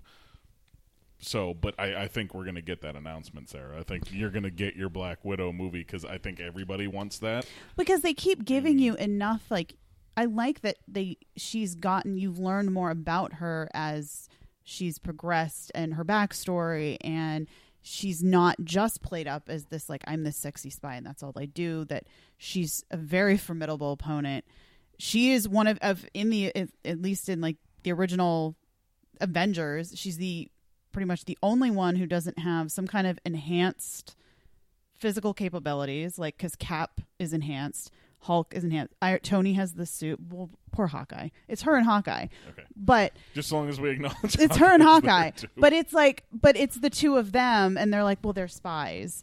Which sometimes when they just say they're spies, I feel like that's selling them short, as far as or trying to simplify a maybe a skill set in a sense. Well, I don't know. Believe it or not, in the comic book universe, she's actually supposedly gifted with the super ability of espionage. what? Um, and they, that like that's ac- they actually like say it's something that she is so remarkable at that it's considered a superpower. Uh-huh, okay. I'm not. I'm not saying I. I know. it is. I'm just conveying. I the just, but I, but I like the fact that they never show her, and I feel like they don't do the same for Hawkeye. They've done better. They don't. They never show her as less than because she's not a god or an enhanced super soldier or you know a They've never shown radiation her, or like apt in a situation where like oh well thank God one of the other ones that do have these showed up because otherwise she'd be toast.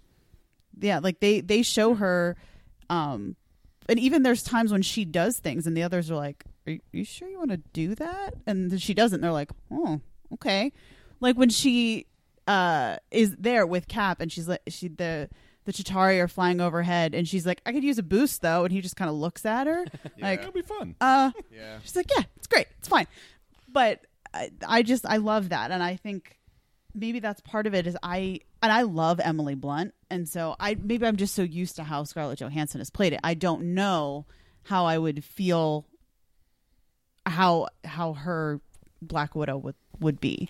I, I feel like most of the Emily Blunt thing is just that the character, the way the character is drawn, looks like Emily Blunt. I think that's the biggest part of it because acting wise, Scarlett Johansson's done fantastic. Yeah. it. Mm-hmm. you know, it's not anything like that. It's just the look Yeah. of the character kind of falls to what Emily Blunt looks like.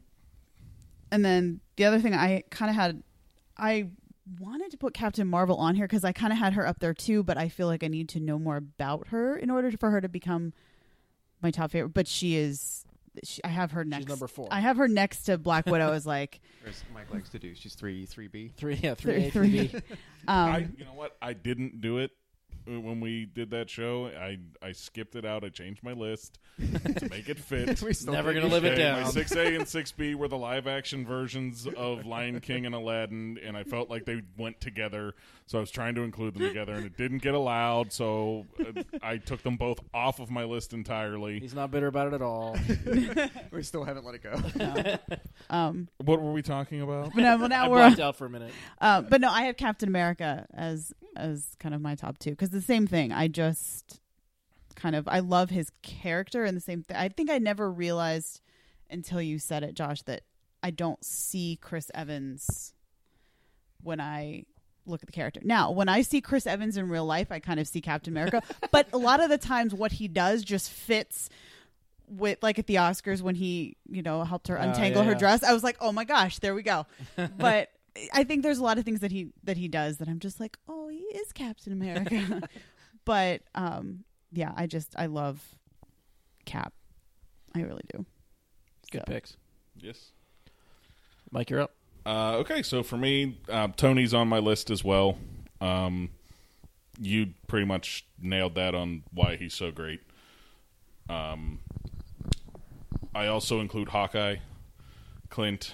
Um, he doesn't get enough love for one, I and feel like we've consistently thought he was going to die in like every one of these movies. you know what? When I went back and listened to a lot of these for the clip show, it seems like every other moment somebody's saying Hawkeye's going to die, and I'm like, you know, it, he's the one that's been portrayed as a family man. Well, the thing is, I think that the difference is I don't think we're wanting him to. Die. I don't think it's us wanting him to die. I think he is the most obvious choice It makes to the die. most situationally makes the most Yes. sense that he would Well, survive. And and up until Ultron, I would say yes, maybe, mm-hmm. but then they they made him the family man. They made and I get that now. Yes. Yeah. you know, you're, you're widowing a wife and you know giving these children a home without a father, and all these horrible things that would happen if Hawkeye dies. But at the same time, the fact that he is, I think, the most human among them is something St- still the most grounded in The everyman of everyday the reality. right Yeah. yeah, Yeah. he's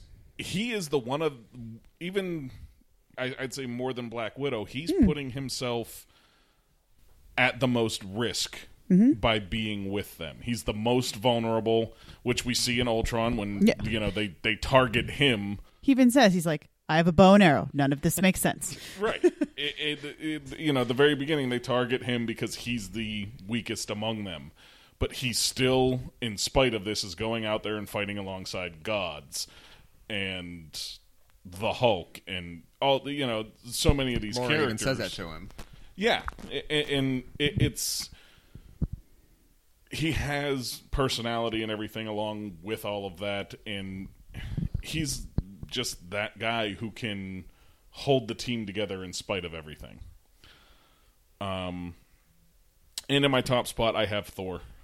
Um, you know, I don't get along with my father. Thor doesn't get along with his father. It, it you know, it resonates well with me in that sense.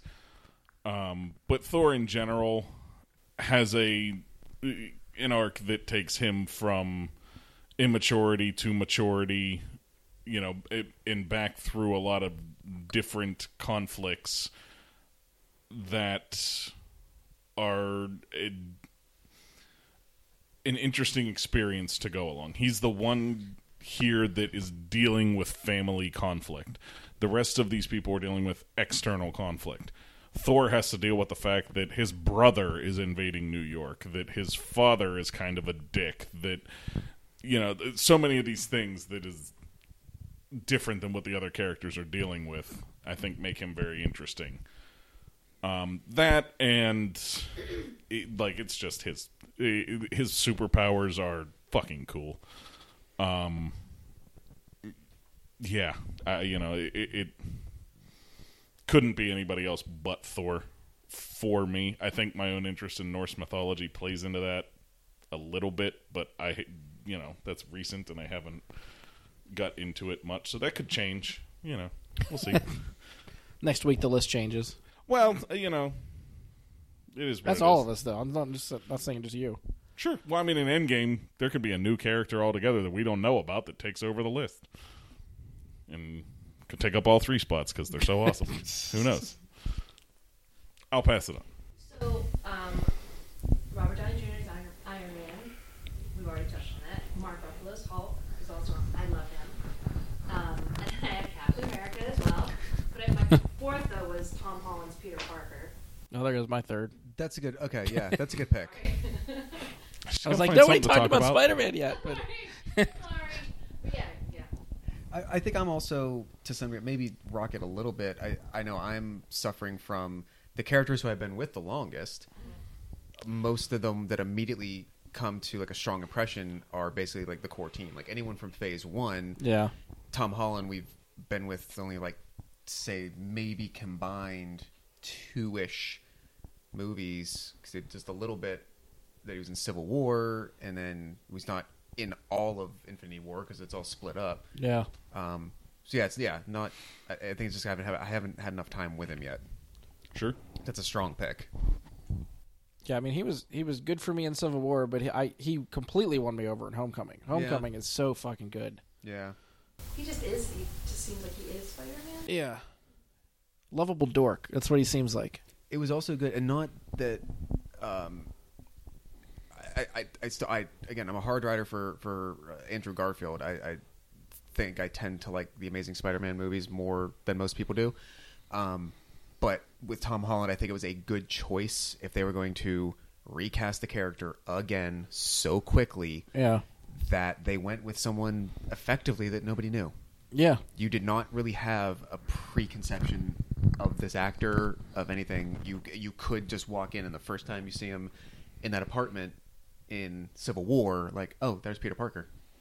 Yeah. Not, not there's that guy playing the part. There, there's Peter Parker. I like his like the childish excitement that he got to whenever he was like, "Oh, Yeah. I'm gonna be Avenger, I'm gonna be Avenger." even just the the moment where he gets crowned an Avenger in Infinity War, and he like you see it how emotional it is for him for that moment. It's fucking And great. he tries to toughen up right Yeah. at that moment. He tries to like man Sniff up it a off little and, bit. And, yeah, that's good. I love that he's still, even in those last moments, he still calls him Mr. Stark. Yeah. Yeah. He will not call him Tony, not Iron Man. He's Mr. Stark. I'm sorry. Uh, yeah, so uh, all of my three have been mentioned. Um, Robert Downey Jr. is Iron Man. It, he kicked off the whole thing, so it's hard not to. We've been with him the longest. He has set such the stage for everything that follows. He he's he's definitely stand out for me. Um, Tom Holland Spider Man because I think he's he again he's just so great in the role, and uh, Chris Evans is Cap. Those those are my three. So we've talked about them pretty extensively, so I think we're good. Um, next category: top three villains. Josh. All right, I, I will try to put these in, in an order. Um, so I'm assuming there's going to be a lot of overlap on these as well. But uh, one that I picked that I doubt anyone else will have. Malekith. yeah, we were going through the villains last Did night. you want to guarantee no one else has it? In our- Choose Malekith. Yeah, anything from Dark World. Just anything from Dark World. Um, uh, my, I guess if I pick a number three per se, uh, Baron Zemo. Okay. Yeah, yeah. I really, really dig Daniel Bruhl's performance in Civil War immensely, and I think the theme that runs through all of mine were take some liberties with this definition, but um, the most humanizing villains. Like Killmonger was a strong, like three and a half, for instance. Yeah. Um, Zemo was one of the most effective villains who had no power. Basically, had very little resources. He had ideas, he had intellect, he had, yes, access to information, and yes, some resources and whatnot. But it wasn't like, um, like again, we just rewatched Iron Man 3 last night. It wasn't like uh, uh, Killian Aldrich. Like, oh, now I have amassed money, I have people, I have technology. He didn't Dragon really- breath. Dragon Breath helped. You know, And it just fire? um yeah.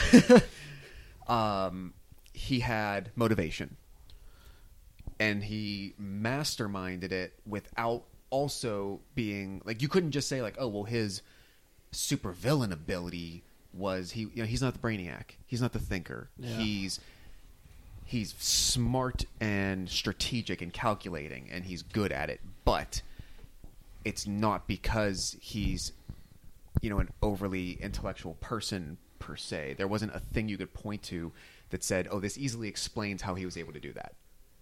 Um, and his motivation was so it, uh, d- misguided but still very understandable very human in a way you could see why he was doing what he was doing and you didn't and this is just me you i didn't really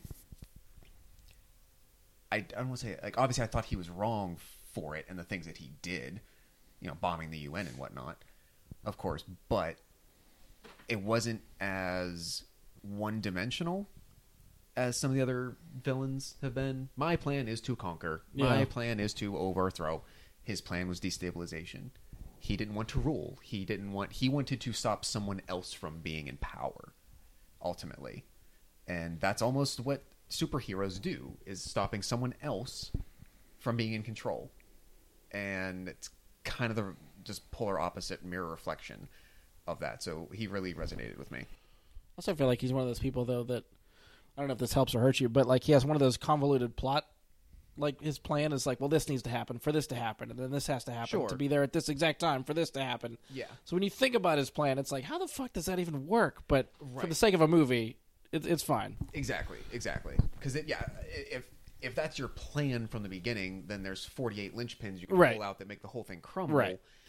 And but it's also difficult to point out like, well, if this is where you want to end up, you can't you can't just send Tony a tape that's well, because number one, he didn't have the information at the beginning. Which But again, you what can't- you what can't- would have happened if the one Hydra agent he tortures says, "Okay, it all happened on this date. This is what you don't have to go through all that shit." Sure. So there's- what there's happens at that point? This is true. So there's maybe some shortcuts to get where he wants. Yeah. But but getting the end result is not just you know making an anonymous phone call to Stark Tower and saying Cap's buddy killed your parents. And By the that's way, I knew your dad. Yeah, that it doesn't. It's not going to work. so watching that all play out was very interesting for me. Um, these are this is not surprising. Number two is Loki.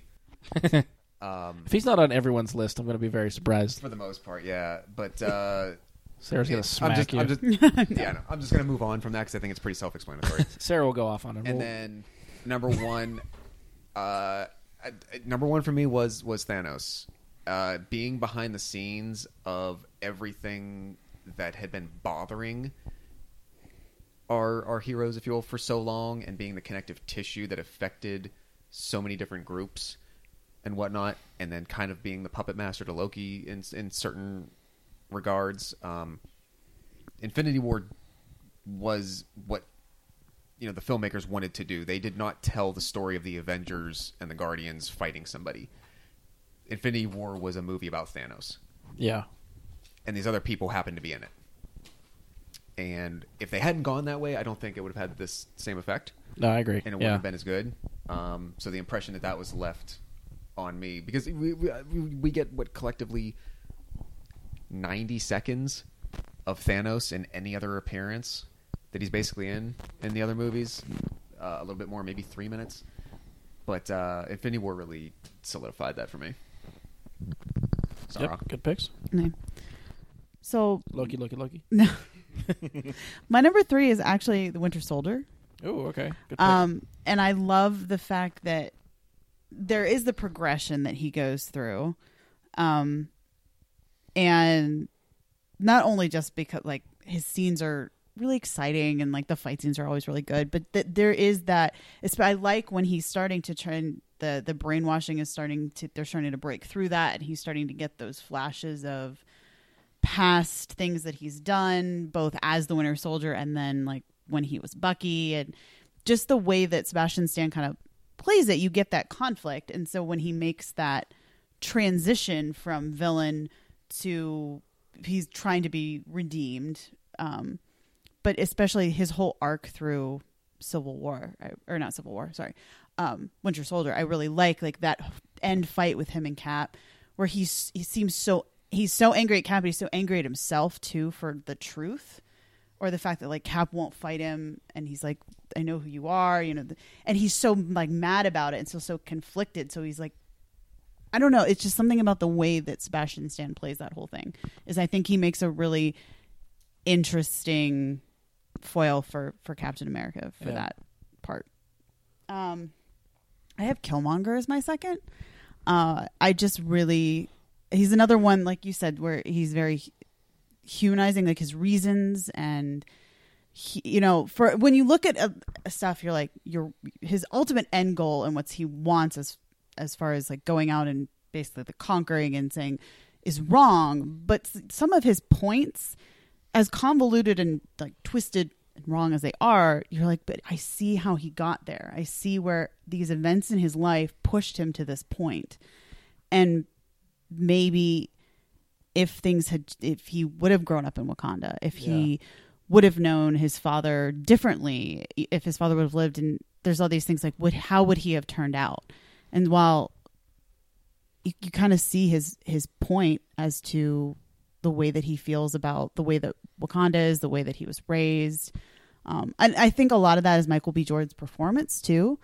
I don't know um, how somebody else might have played that as far as how much of that was obviously this what was written and what was given him but just the way that he portrays a lot of things um, in that i just really liked the conflicted stuff especially you know end scene with um, T'Challa and how he, he takes him out to see that view uh, of wakanda and everything and he makes that comment about um, his ancestors from the you know jump from the ships because they so they wouldn't be slaves. Like just that whole, it was very poignant.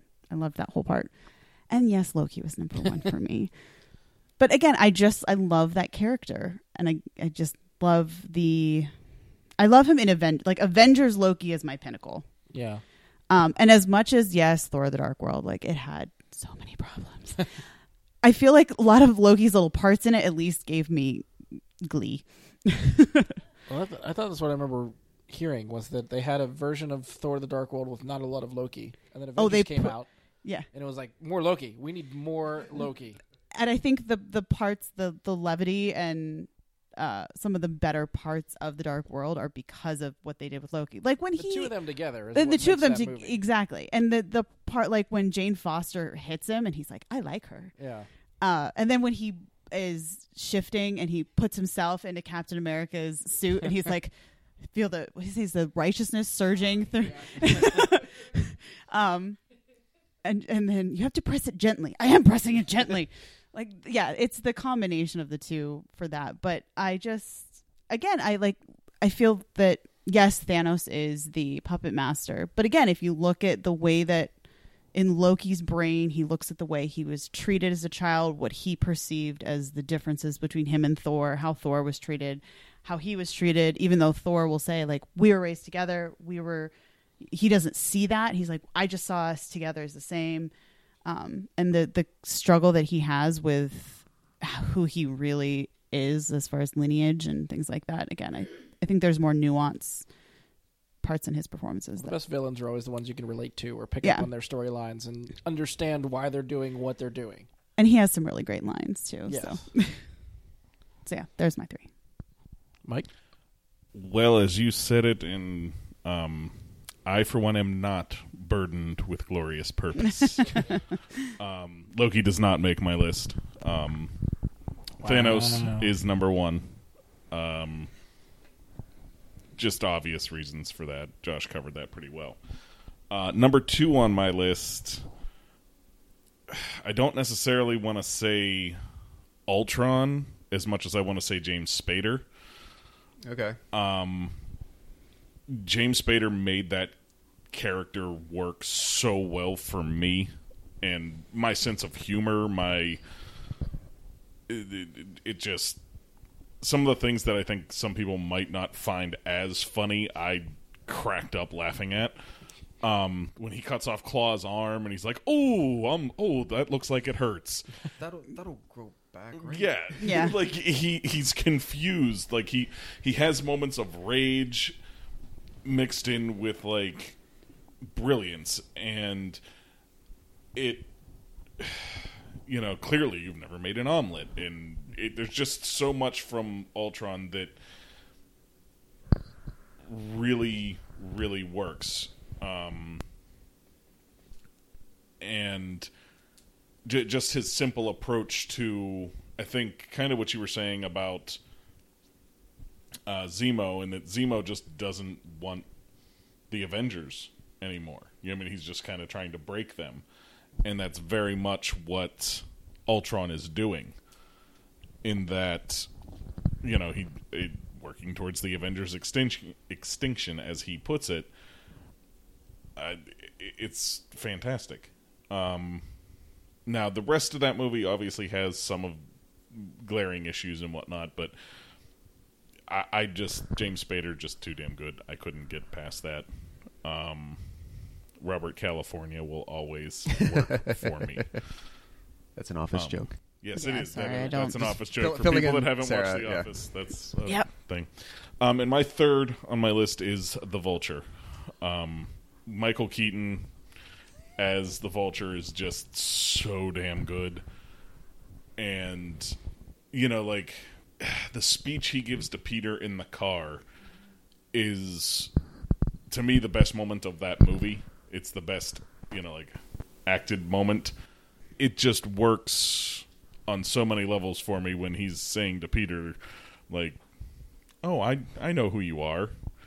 You know, now now, now get in there and you know give her a good you know good dance and and it's just like he's so intimidating while still being Michael Keaton and the, the the same kind of thing where the character's humanized. He gets screwed over by Stark and the government, and they create their own villain out of this. I think at the mm-hmm. beginning of Iron Man three, Stark talks about like creating his own villains, Yeah. and he does it once again with the Vulture, and the, the way they make the tech and the, the costume that they put together, which was always kind of a cinematic hurdle for putting the Vulture into a movie because him in his comic book costume would not fucking work in a movie. Um, I was actually wishing we would have had more time with him in that suit in that movie, like being tactical, being used in a Yeah. way because it looked it looked great, but yeah, I don't know why they if they were worried about the look of it being on screen too much or not. But I, in I don't know, in order to like get the feel of oh, this is the vulture. It, yeah, I could have used a little bit more. yeah, more of a good thing is never bad. Yeah. and we may still see more because That- he's uh, only in out. prison. Yeah. He's Still on not the dead. board, Yes, is it, well, Um, we think. we think. Yeah, well, yeah, we Yeah. don't know what happened during the snap. Maybe the Sinister Six is the Sinister Two.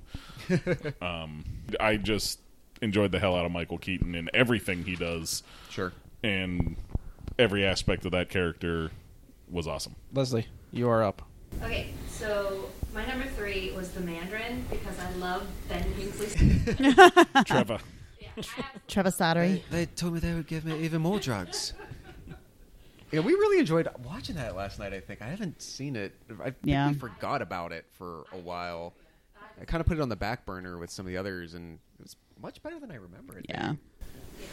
Um, but then I had Killmonger as my number two. And part of the reason I loved him too is because there was moments where I thought he was going to win. If that's Fair, yeah, yeah. Yeah. Every a lot of villains, you're like, all right, you're gonna get, you're gonna get what's, o- or you're gonna get what's coming. But Mhm. you're like, oh my gosh, I, I, I kind of side with you at some points. like, maybe you win, but I don't want you to win, but I kind of do. You feel bad for him, but I don't know. I like that character a lot. hmm And then Vulture was my number one because I knew nothing about him before. So when the tw- you know when you find out that he is what's her face's mom or dad, I was like, ooh, I had that shock. moment, you know? So it was so exciting for me.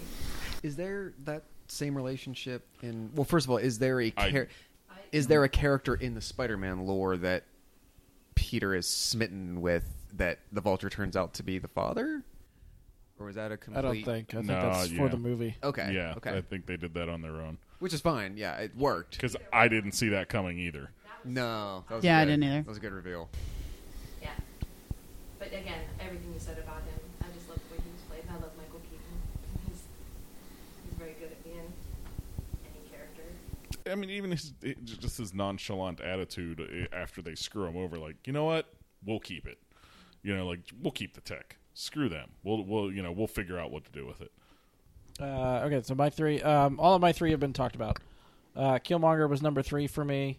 I again, I love Michael B. Jordan, and he brought something I thought significant to that role, where it stood out enough. And just after Mhm. having like so many of the other, especially like Phase One villains that are largely forgettable, that finally getting into the deeper phases, and they're finally starting to figure out how to make compelling villains, which is good. Um, obviously, Loki made my list. He's my number two. Uh, he's at least the one from Phase One that stood out, and actually, well, he, they gave him more to do. They gave him more movies to play with, so you could build that character.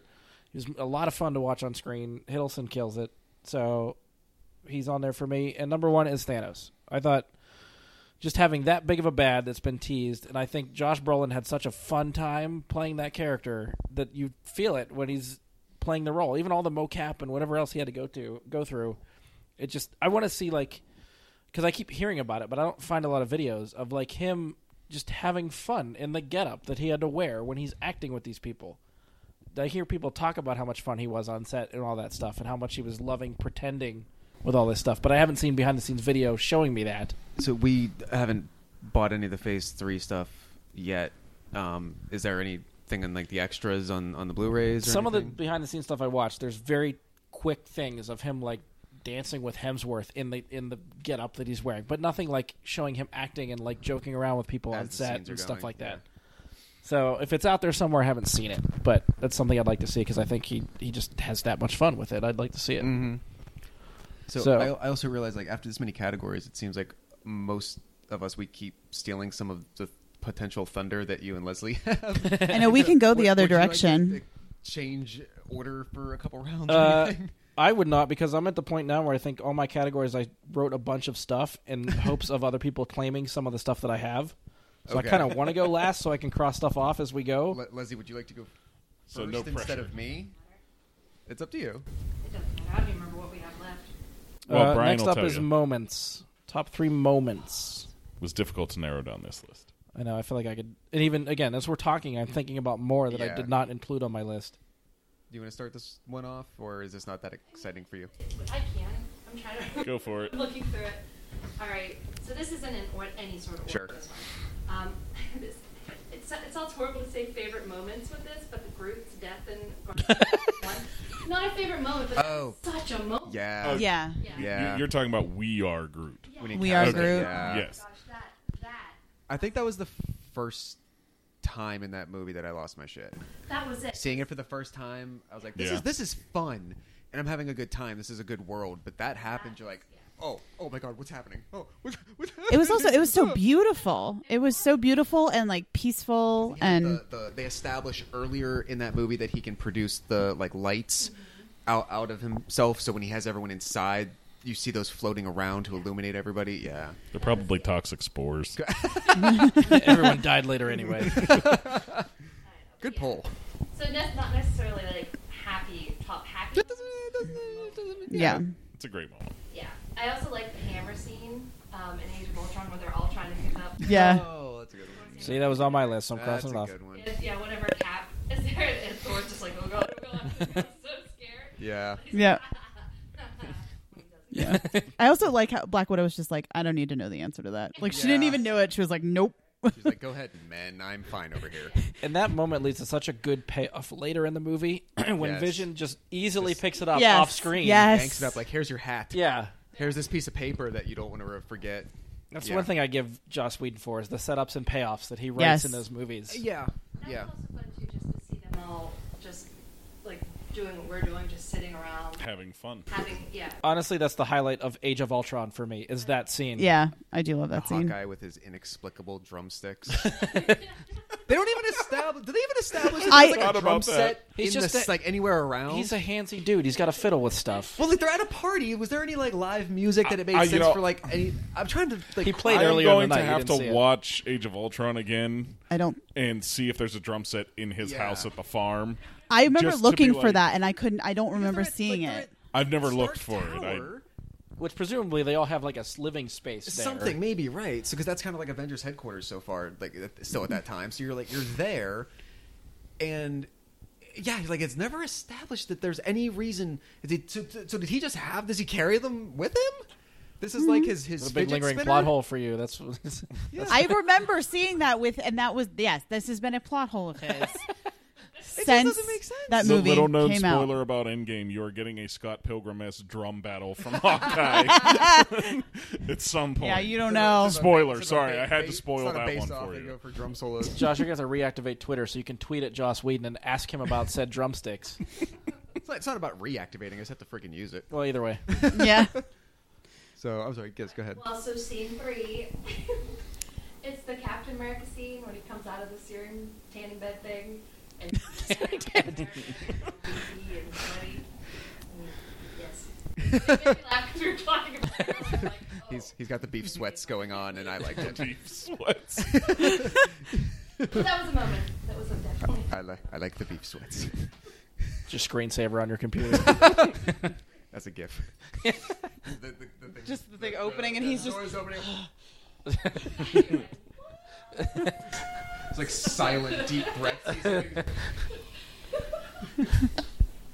But yeah, so that's my moment. You like Photoshop yourself. Brian. Do you have the same Captain America I, moment? did, I did not write that Captain America moment down. There were so many moments though. Like it's hard to really. Yeah. It's really hard. yeah, I just kept thinking of them and typing them down, being like, no, not that one.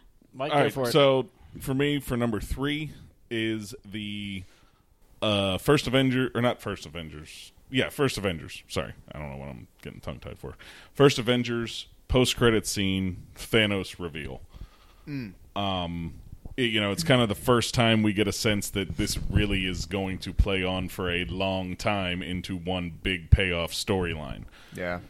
as opposed to just a continuing like oh we got loki in this avengers we'll get ultron in the next one we'll get this and the, it's going to be one huge storyline that we're going to get throughout all these movies and it's leading to thanos of all things that you know the first time i saw it in the theater i was just you know my jaw hit the floor like holy shit they're going to actually do this See, I knew Um, nothing about it, but I got. But they sold that impression in 30 seconds.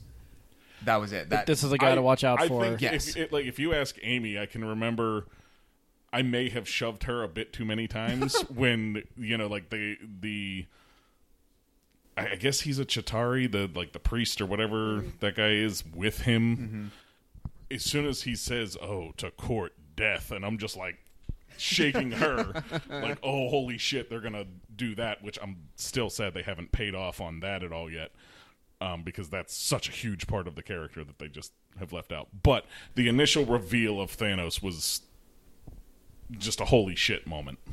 Um, for number two, um, it, it, it this should be on everybody's list ever for anything, which it's only number two. How's that happen? I just have it titled as "Bring Me Thanos," and Thor's return to the battlefield in Wakanda. And the reason for this, yeah, like Bruce popping out of the Hulkbuster armor and being like, "Oh, you guys are screwed now." That's fun and everything. When Thor leaps into the air with Stormbreaker, it is the single most comic book moment they have put on screen. He jumps into the air, the sky turns black for just a moment before he comes crashing to the ground and takes out, I don't know, a hundred some odd of the weird dog things. I don't know what they are. The beasts. Um, and it's just that moment where you feel like they actually put comic book on screen without, you know, I mean, simplifying it in any way. Did this is something I realized off and on since seeing Infinity War, but I haven't asked anyone about their thoughts. When Bruce gets when when Heimdall sends Hulk Bruce back to Earth, he says to Tony at some point once he finds him, um, he says Thor is gone. Is Bruce under the impression that Thor's dead? I think so. Yeah. Yeah. Yeah. and so it's, when uh, he so when Thor reappears, it is like news to him. Like not only are you here, you're even alive at all. He's probably assuming that when he left, like everybody was killed. Yeah. Yeah, he doesn't know Thanos' plan is. Well, no, I guess he does know half the universe because he tells that to Tony. Yeah, Yeah.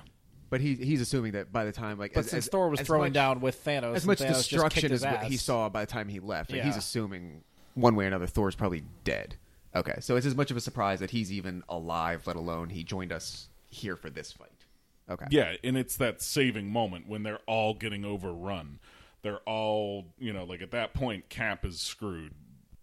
You know, Yeah. Bruce is screwed. They're everybody's Right. in a really bad spot. Thor here it comes, the hammer just yeah. takes everything out off of all of them. See Bruce's And then Bruce's reaction. arrives. That's why I it wasn't as clear to me what he thought because it's not only him.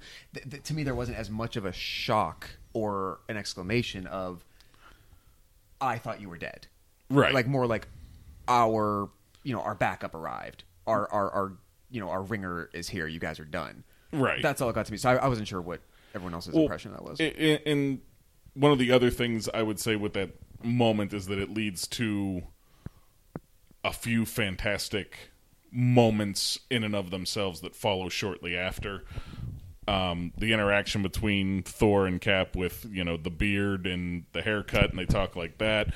It leads to the "I am Steve Rogers" moment with Groot, Yeah. and it leads directly to Rocket and Bucky having the, the conversation about the gun and the arm. arm, yeah. All of this follows immediately right after that, and it just it just keeps piling on to such a fun moment in the movie. Uh, yeah. And for me, number one is the end of Guardians of the Galaxy. Um, when Peter sees his mother, and Oh, he, shit. the you know like take my hand, Peter. that was the second time I lost it. It, it's the only time I lost it for that one. Yep. Um, and they you know they come together as a family at that moment and that scene and the way it's depicted is just so great. But, but between him reaching for her and then even but you know Drax coming in and essentially getting like the tag team tag into it. And you know rocket comes in and can only actually grab a finger. And it, it, it just all of it plays so well into everything that was going on. And you know lee pace give it to him for that moment when he realizes he's fucked and the way he plays it you know like how you know and then they just say you know you said it yourself we're the guardian, guardians of the galaxy bitch and that to me was just like we're a family now mm-hmm. and that more than the power stone was the reason that they were able to overcome Good pick. so I like it. Good list. Good list. Sarah, I think you're up. Okay. Um, I also had the attempt to lift Thor's hammer slash. It's really small, but get help just gets me every time from Thor. We're not doing get help. Because the whole time, every I think it- everyone do the same thing. You're they're talking about it. You're like, what the hell is this going to be? and then in the end, it's literally I'm just going to throw you at them. and then he does it, and he just Thor's classic. yeah. Um, the other my other one I love is just it's the part in the very first Avengers where you'd almost be like the Avengers assemble moment where you hear the theme and the camera pans around them standing in a circle, and you, they're like finally all kind of there, and I just I that was crossed off and replaced for me a couple of times trying to make this list up. I yeah. Um, and then oh, my number one. It, it was between two of them, and one's funny and one's sentimental.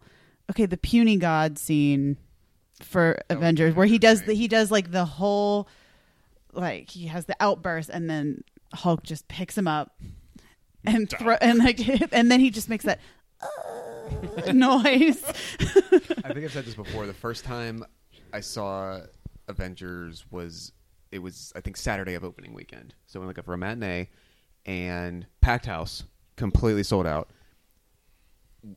At at least I missed Hulk saying "puny God" the first time I think, like, because first people were times, still yeah. laughing so hard. You knew he said something. If Yeah, you were you- looking you- at the you could screen, you could tell. see Yeah. his lips move, but you're like, oh, the okay. whole time like and like they were legitimately laughing not like a fun cheer or anything people lost it because they did not see that coming at all yeah Well, it's the, the fact like all of a sudden you just see him like dr- almost drop out of frame because he yanks him. Yes. Yeah, 'cause it gets Like so, it's in the so middle of he's like so emphatic with it. And, um, and not to mention, he takes a pause in the middle of it too, because it's Yeah. Yeah. and then just just like, Yeah. Because I feel like anyone like that knows Hulk is like Hulk would not sit there and listen to this bullshit. Yeah. Like he would do something and then it happens and you're like, oh shit, he is. Um, but then my my sentimental one was uh the very the end of Winter Soldier when Cap's in the hospital and Falcon is sitting there playing the Trouble Man Marvin soundtrack Gaye. and he just wakes up and goes on your left. And I good pick from the oh, I just love that. So it was like sentimental versus funny. I don't know. All right, Josh. I yeah guess you're up. so i will I, th- all right, not a particular order um so the beginning of mine was uh, the same thing i called it the first avengers circle shot I have that on my shot. list too. Yeah. Avenger, That's the avengers money 1 shot. they It- it do- they really do the is, though. rounds you hit the theme it's it was Like there's not many memorable like themes in any of these movies. True. But that Except for theme Avengers. stands out because of that shot. Beca- yes, Yeah. Yes. specifically, and and I actually, I, d- is that music used before that moment in that movie? I think it's actually it's actually in the beginning. Yeah, When you might- you get the title card. Well, yeah, you get the title card. Yeah. Other than that, I'm not positive if it might, but I don't think so. I don't think it. but even if it is, you're right. You might get that, hints, but that's the first time you hear that it as solidified the yeah. that, and I think that was after the gamble that they took in you know 2006, 2005, deciding we We're still all just waiting for that we moment. still have rights to these characters. We have to play nice with Universal for the Hulk in some regards. Here's what we're going to try to do for the next couple of years. And remember, it was two years, two whole years between Iron Man 1 and Iron Man 2. yeah. Iron Man and, and Hulk had come out two months apart in the first year. And then it was two years before anything else happened Yeah. and then a whole full year before anything else happened after that. Mm-hmm. Then you got two movies the same year, very close together again, and then a whole year after that till you got Avengers. And I think that was after all that stretch. Once Iron Man did well, and they said there's the thirst for this character. Let's gamble. Okay, let's let's go. We can definitely get a second one out of this. We're gonna put all our eggs in the basket. Fine. Let's let's break on the others. You get that shot, and I think even though that's close to the end of the movie, that I think that is what they at least knew, figured we can at least do one more phase. We can get one more round out of this, no matter no matter what. Um, but uh, that is like such an iconic thing out of twenty some movies. Yeah. Nearly everybody knows that shot. Yeah. Um, the other two, in no particular order, again. Um, for me, again, the Guardians World, especially Guardians Volume Two, had such a big effect on me. Yondu's funeral scene, specifically for me, Yeah. he's laid out on the table. The after after the whole battle, and the screen kind of fades to black, and it comes up very subtly with that low candle lighting, and it shows them placing the little trinkets around Yondu's body on the table, and like that little glass thing from the broker's office when he was asking little frog. Yeah, he's just, he's like, uh, I don't even remember what he how he asks the question, but he just says, "I like to put them up all on the line on my control panel." And the guy says, "I can't tell if you're joking or not." that little throwaway line, and like if you remember that, then it comes back when they place it next to him. Yeah. and you see the troll that Peter hid in the orb at the end of the first one. The whole speech he gives that was mentioned earlier uh, was in the game, right? About um, turned out uh, David Hasselhoff. I did have a pretty cool dad. Uh, then again, like the interaction with Kraglin, the the Ravagers show up, and uh, Kraglin's reaction, and and um, Rocket looking up, realizing they're there, and saying, "They came," in just such a low voice. I feel like you Um, just reenact the whole scene. Oh, I freaking Yeah, could. you I would- could.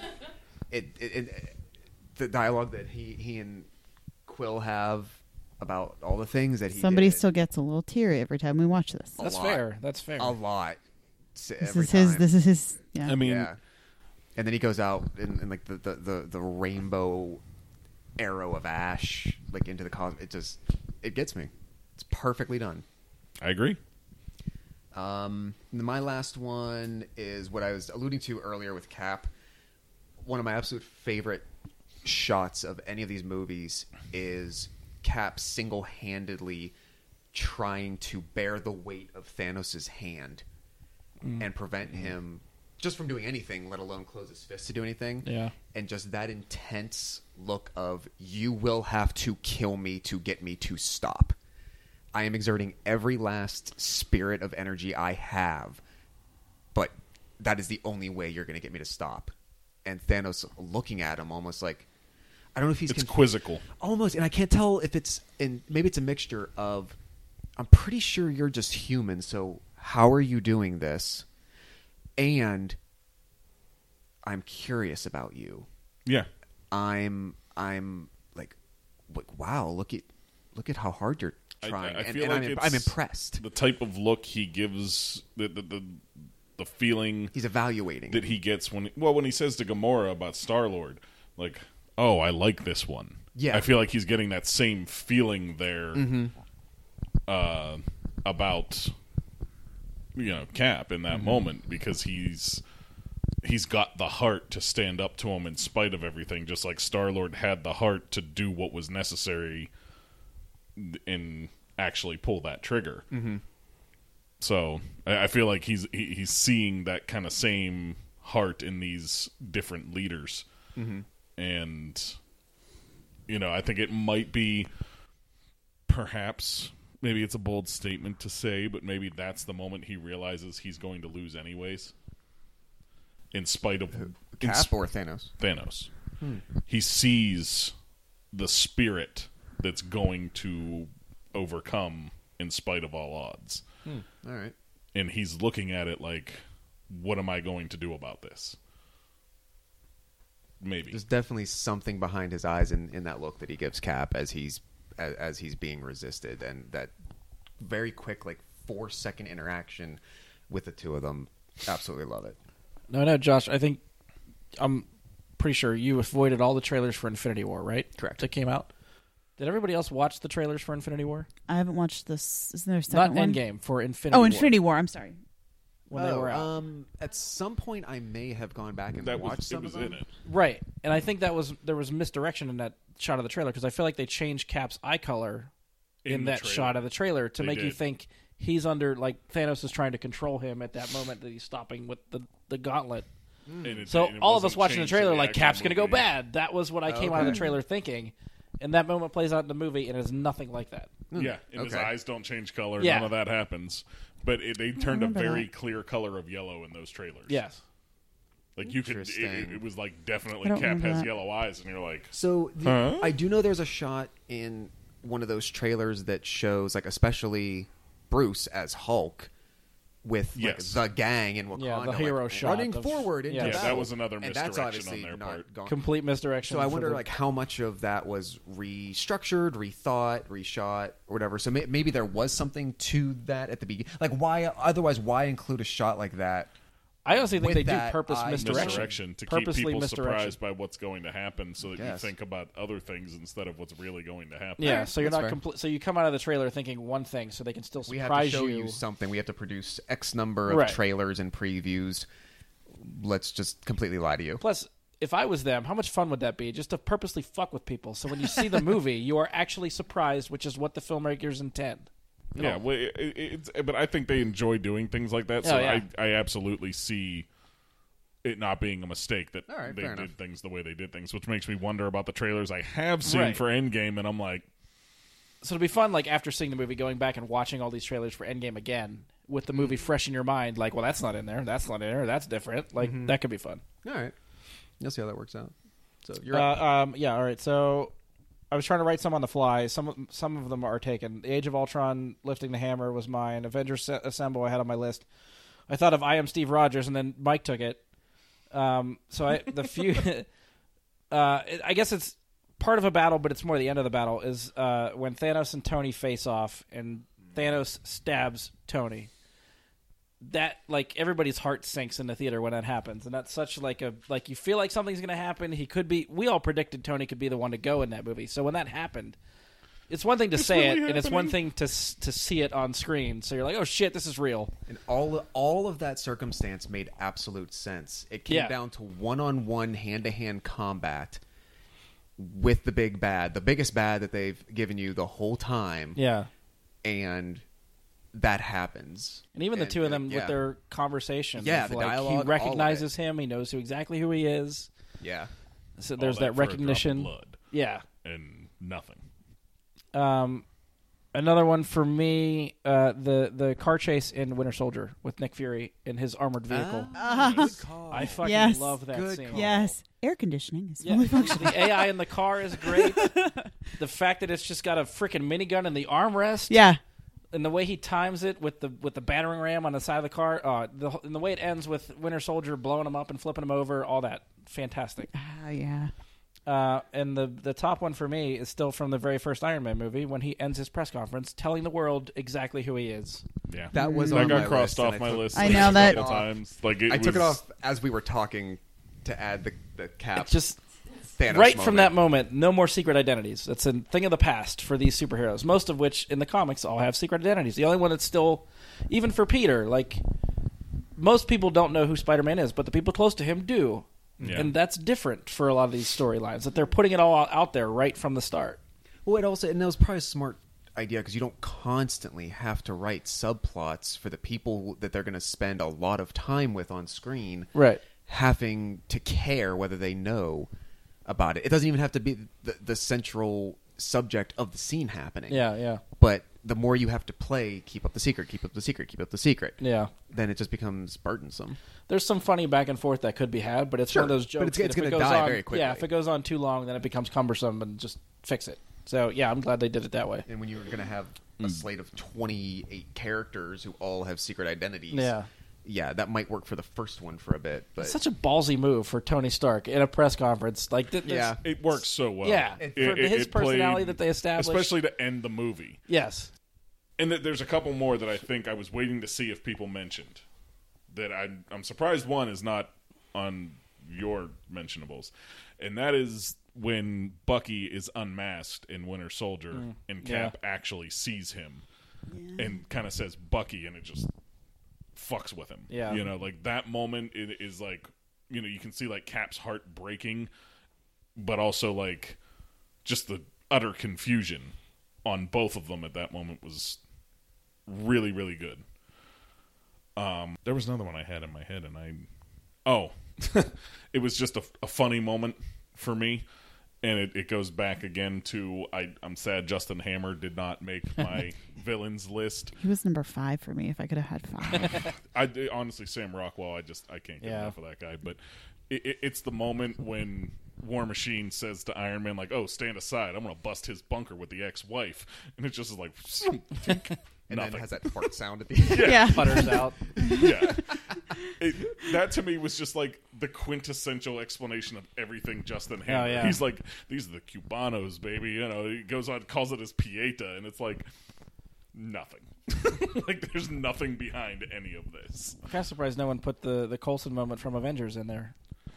Yeah, That one I don't even know what it does. It's just. oh, that's what it does.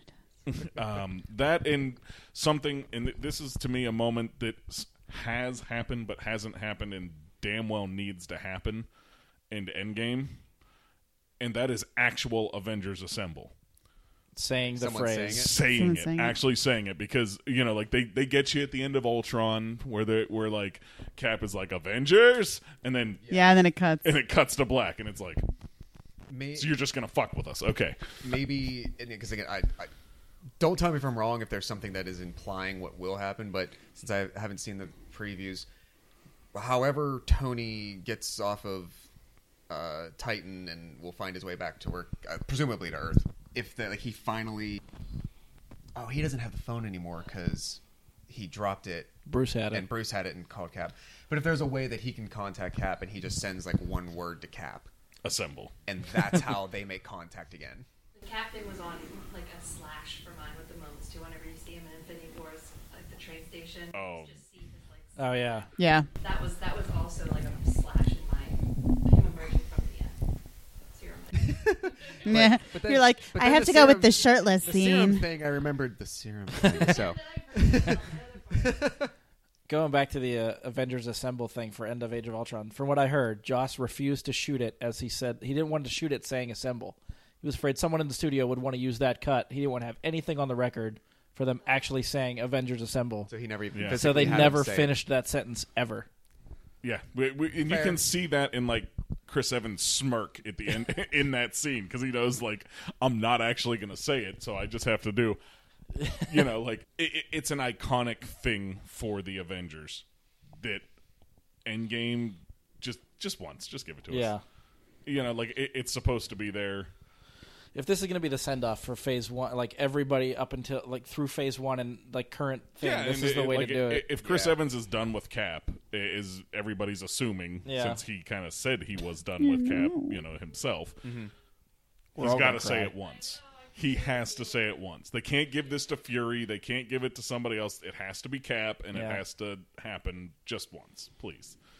the other moment I wanted to put, but was finally you get Led Zeppelin in Ragnarok.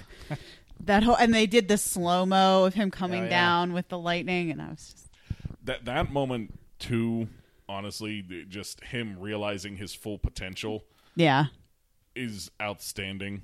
And I think like it was Brian that introduced me to a video game called Destiny that you guys don't know anything about, but in that moment, he like there's characters in, in that game that you choose like a class to play with that have very similar actions to what he's doing at that time where they and it, it, it was just like all of that all at once with him figuring it out and that it was just fucking cool. And i swear to they must have taken some inspiration from that game given how similar the things he does are to the game. Um it, you- you'd have to see what is in the game. It, it's it, it in the game they're called storm callers it's just it's pretty much what you see him do So someone's getting sued. doubtful i think Maybe thor not did suc- it first Maybe either not way successfully, but someone's getting sued. Uh, all right, so that's our moments. We'll go to top three fights slash battles. Do you want this one? My fights and battles made it to everybody's moment. yeah. So the Iron Man Thanos fight in Infinity War was one of my favorite. Good call. too, because it was just so stressful. Like I feel like my heart was racing. Like I was actually part of the fight. Like it was. Uh, ooh. And And- when we saw it the first time, somebody in the theater actually just screeched whenever Iron, whenever Tony Stark got stabbed. Yeah. It was like She was flipping out, like, "Oh my fucking god!" But the screech, and then it was like silence. We're just like, everybody just was gasping.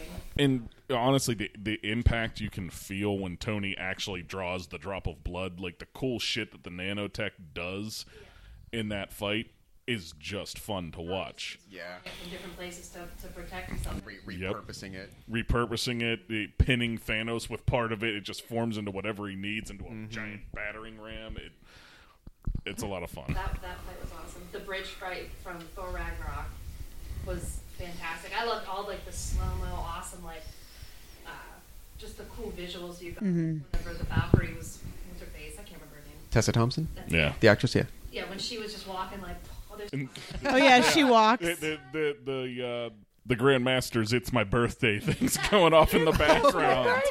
yeah. and then the whole Hulk thing whenever he was like Splat. just lay it Face plants down. I love that shot. Yeah, from like under the bridge where he's like, oh, and it like the, the Hulk in that scene, even like just after it, Surtur's there, and they're like, "No, Hulk, don't!" Yeah. He's just a big, monster. like I gotta go get so, that. so confused. Poor Yeah. Hulk. like, no. So what I'm getting is our moments list should have been like ten each because I feel like we just keep rolling Yeah. with them. Oh yeah.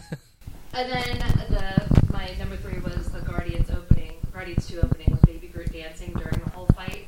I love Yes. Oh yeah. fought as a team too. How that it was just their communication in between it. Uh-huh. Somebody's got to be watching Groot. Yeah. I just loved it. Skin is the same thickness from the inside as as on the That's what I told him. Rocket stops I'm to kick that bug out of his mouth. Yeah. No, spit it out. Spit it out. I need to watch that again. I forgot about that. It's so great. And the music playing being completely out of context for what's going on, but Oh, it yeah, I still love it. is fun. yeah. So, sidebar. So glad he's back, Yes. and stuff like that will interweave. I, I mean, if he's if he's already, uh, no, never mind. Never mind. Yeah, we still haven't recorded that episode, so it's it's definitely a topic I Yeah, want to yeah, cover. yeah, for yeah. an Yeah, we're episode. going to cover that Yeah. for sure. So. that's Okay. awesome. Good list. Um, I will go into my third, which also plays off of Guardians 2, and that is um, Yondu and Rocket in the control center, just killing everything on the ship from the cameras. with my favorite song from that movie. It- it- Freaking love that. it is so great like the, the fun that rocket looks like he's having just he's just screaming like ah, Yeah. and he's just euphoric and killing all this stuff It's one of my favorite shots in that movie, in that sequence, when the arrow takes out the lights. and Yes, it's pitch black. black and Yeah. just Yeah, you goes just through see the everybody. Yeah, streak. oh my god Such a good It's- choice. Yeah just visually the song the moment the characters and their reaction to it and just it's fucking cool they're just looking at cameras Yeah. and it, it's so He great s- struts out with the fin for the first time. yeah. It's great. it, and they all realize they're screwed. That, That's Yeah. the other part of it too. They all Yeah. like they see he has the fin, and they're like, "Uh oh." it, it's it's wonderful. Um, for me, number two I have is the elevator fight from Winter Soldier. Good call. Um, yeah, that whole sequence where you know Cap immediately realizes what's happening, and he just kind of like, "Well, if anybody wants to get out, Yeah. you can do it now and it, it's in a confined space with all those guys it's an awesome fight scene to watch every time Because he's Um, he's always been able to pull off the perfect balance of i'm sorry i thought she was laughing at me saying something about the confined space with all those guys. It sounded like she was oh i heard her chuckling when i said that and i figured it was happening that way. But now I'm thinking about that in the serum. uh, is no, because that, that's one thing I loved about you know again his like portrayal of that character is he's never he's kind of cocky in that moment, but he also knows he's in danger. So it's a good balance of I'm self aware enough. I know I'm strong. I know I can take a hit. I know I'm quick. I know these things. So I'm confident, coming off as a little bit of arrogance, but also like eight against one. Are you guys sure? Are you yeah really? do you have enough yeah. Yeah, it, it's and and just like the way they set it up. You know, like Rumlow gets on and like tries to casually talk to Small him. t- yep. And then they just go to another floor and a couple more guys and another floor and a couple more guys. it sets up so well, and then it sets up into you know him jumping out of that window from however many stories up they are at that point and just landing on his Mm-hmm. On shield, shield. Oh. and you actually feel that impact when he hits the ground. Yeah. like, Well, it just, did- I, I mean, I just remember being like, "Ow!" yeah, like it looks like they actually dropped somebody from a significant does. height onto Yeah. something that they knew they could survive because the impact looked real. Mm-hmm. Not to mention just the choreo- choreo- choreography in that elevator. Like you were able to tell exactly what's happening Yes. in that confined space. It's shot really well. Yes. Yeah. They were able to have a camera for camera being in so so, close Yeah. Yeah. to everything. It, it wasn't just oh we're showing this like from the outside of the building, so you can get every shot they needed was right where it needed to be without shaky cam. Yep. Without yeah, you never missed Which like, oh, they that was too quick. What is happening? Earlier in the movie is like the whole Lemurian star fight is all shaky cam crap, and that irritates me, especially when you see better stuff. Because even in that sequence, when he fights Batroc, it's a wide shot and it's very extended, long take of them going back and forth, which is fight scenes I love. Mm-hmm. When he's taking people out one by one, it's all shaky cam and up close, and that stuff irritates me. But the elevator fight is a redeeming part of that movie where Yeah. they shut, shoot it very, very well. yeah. Yeah, and it it just it's such a difficult thing for them to shoot, and, and I think that's a lot of the appreciation you have to have for it. Oh yeah. And they, very easily, they could have shot that scene as, oh, they all get in the elevator. He asks them, does anybody want to get off? And then they go to a wide pan, and you just see, and everybody falls, and Cap's just like, yep, I'm still Sure. here. Yeah. Or the elevator's just open on, a, on another floor and everyone's on the ground. Yeah. Down. They, they, they don't cut to show that. it That would have been the lazy You way to do Yeah. it. Yeah. you, you get to the same end part, eh, but lazily. Yeah.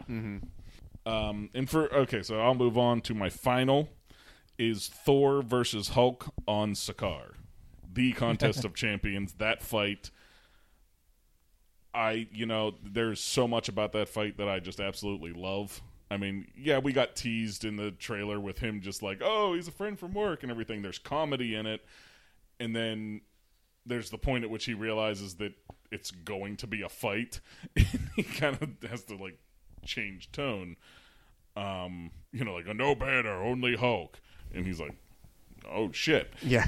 But to me, the best part of that entire fight, there, there's cool stuff with Thor and the electricity and all that, but it's when Thor tries to give him a lullaby. Yeah. And he's just like, "Oh, the get sun's that- getting real low," and he gives him that face Smile. and then Thor disappears from the screen and gets smashed all over. Loki pops up. Loki gets his That's how it feels. He feels. goes crazy. such a big fan of the sport. And then at the very end of it, you So get good. Hulk flying up into the air. Another day, another The Doug. and you, it's just, yeah, the, the Doug, new Doug. yeah. new Doug. so long, new Doug. New Doug's. it, it just every part of that whole scene and fight is great. Like when they actually fight, it's fucking cool too. Because like the, I think the they, they showed like a moment when uh, the Grand Master realizes that it's actually a fight. Yeah. When, when it like Thor hits him with whatever hammer it is, and the first Hulk time, goes flying like, across the arena, and he's like, "Huh?" Yeah. Yeah. It, it all of it's a ton of fun. That's your three? Three? That's my three. Sarah, you're up. I also had the elevator fight because I love that fight. Um, just it would be an extended one, but just the the Battle of New York in Avengers, just because you get to see everybody. You, you break apart where sometimes they're on the bridge and like Iron Man's up in, in the air and just there's little quips where he's like I'm bringing the party to you. She and Black Widow looks up. She's like, "How is that a party?" um, or just the the part where she said she needs a boost and like Cap boosts her up on the shield, and then uh, Hawkeye is up at the Clench up Legolas. yes, clench up like let's like there's that. But also when he shoots the arrow and Loki catches it and Oh, looks yeah. at it, and first you're like, oh, but then it does explode. Yeah, so it- there's Loki just thinks he won. yeah, he's like, oh ah, then, yes, I got it. So looks back like Barton, you son of a bitch. I got you. yeah, yeah, the guy with the arrows is gonna get me really. Yeah. So I just love how it's I think it's a good balance of action and comedy and it's kind of the first time it's the first time you get to see all of them come together then you see it in, you know, Ultron and broken apart and other things, but it's your first time seeing everybody It- come like, together. One, one of the things in that that you're talking about, where you see people coming together and fighting, and You're going to talk about the moment I was just going to talk about, aren't you? When Iron Man flies onto the ground and hits the shield with his. I was going to say, if anyone has played Ultimate Yep. Alliance, that is an exact moment from Exactly. Yep. It- It's in the video game. He sh- pops onto the ground. He shoots the shield, and it's just like this. And it, it- there's no purpose to it whatsoever the. It's because not tactically sound. It no, because sense in Tony could just do it on his own. but firing it off the shield is just fucking cool. so it like that and um, Hulk's reaction to being told to smash, Yes. where he's just like in Hulk, and he thinks about it for a second, like nothing I say here is going to matter. Just smash. Smash. Yeah, he just gives a grunt, like a Yeah. smile, and then he just takes off and just starts breaking shit. Also, is that I'm trying to remember? Um, is that the scene? Which is that the movie where Cap says, "If you get killed, walk it off"? No. No, That's Age of Ultron. that's Age of Ultron. Okay, thank you. Because I was trying to remember. I'm like, which battle is that? A lot of um, battles. There's a lot of There's a lot of battles. and then my top one is I love the battle between uh, Bucky and Steve on the high the highway fight when they first go and it it, it ends with him flipping off the mask and you Yes. seeing who it actually is. I just I love the choreography of that whole thing. Just um, they've seen the behind the scenes stuff of Sebastian Stan training with that knife and just flipping it around all the time. to Yeah. get used to that fight. So when they do that scene and choreograph it, that he can flip it up in the middle of the fight, catch it, and keep going. Yeah. See, I need to watch all these behind. Eh, There's a point We where he those. drops it to himself. Are all too. the behind Yeah. the scenes the Hits here same on then, our you know, discs like as they are on the? drops it to the other hand. Should be. Okay, I have to like I It's said, all I the have to same look at movies. that. They're just coming. They, you guys get them in the set. Different I'm I'm yeah. used to like Lord of the Rings. If you do the extended versus the non-extended, the behind the scenes stuff is different. The, the extras packaged. The extras yeah. are different, so that's why I was one. I wasn't sure because we have all the just the Yeah, I don't face think sets. they went above and beyond with all that stuff. I- Like yeah, that. I don't think they did. Uh, Like, and at least in should, ours, there was an extra. There was an extra disc in each of them that was supposed to be like a couple more extras and like teases for the next So phase. you guys might have more stuff than we do. yeah, things like that on on a separate one. But it, it, I, remember, I remember us watching it. It's not like groundbreaking or Yeah. anything. They're but- not long. They're usually pretty quick, like 15 minute featurette type things. Yeah, They're not like that. big.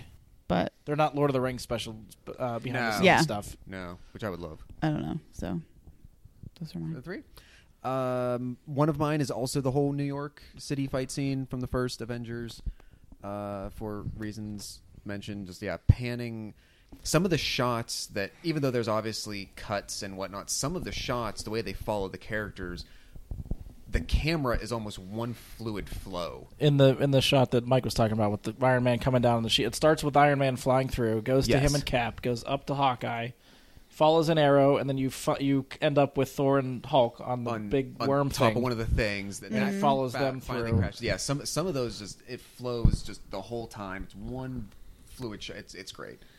Um, and again, maybe this is a recency problem, but uh, I forgot how cool the Iron Legion fight in Iron Man Three is. oh, in the after the party. Is that the Uh, no. Oh, the- Iron Man three. Iron Man three. Sorry, climax. sorry. Yeah, yeah, yeah.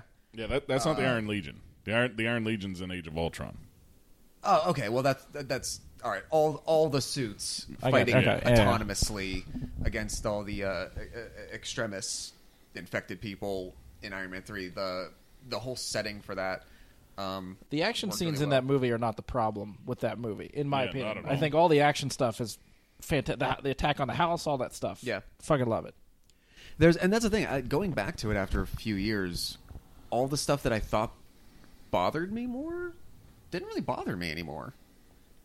It- yeah, and that's you know, it could- I, I found that I liked the villain a lot more. I yeah, I just I don't know. I just stepped away from it for a long time, and I know Eric absolutely hates that twist of that movie, so I'm wondering if he watches it anytime soon, if he if it would come See, back around for him or yeah, not. Yeah, and again, maybe like trying to digest it again. You now that you know about it so much, just taking it for what the story is and watching the acting, watching like Guy Pearce is actually really freaking good in that. Yeah, Um, and I do as much as people, you know, even myself have certain views of Gwyneth Paltrow personally.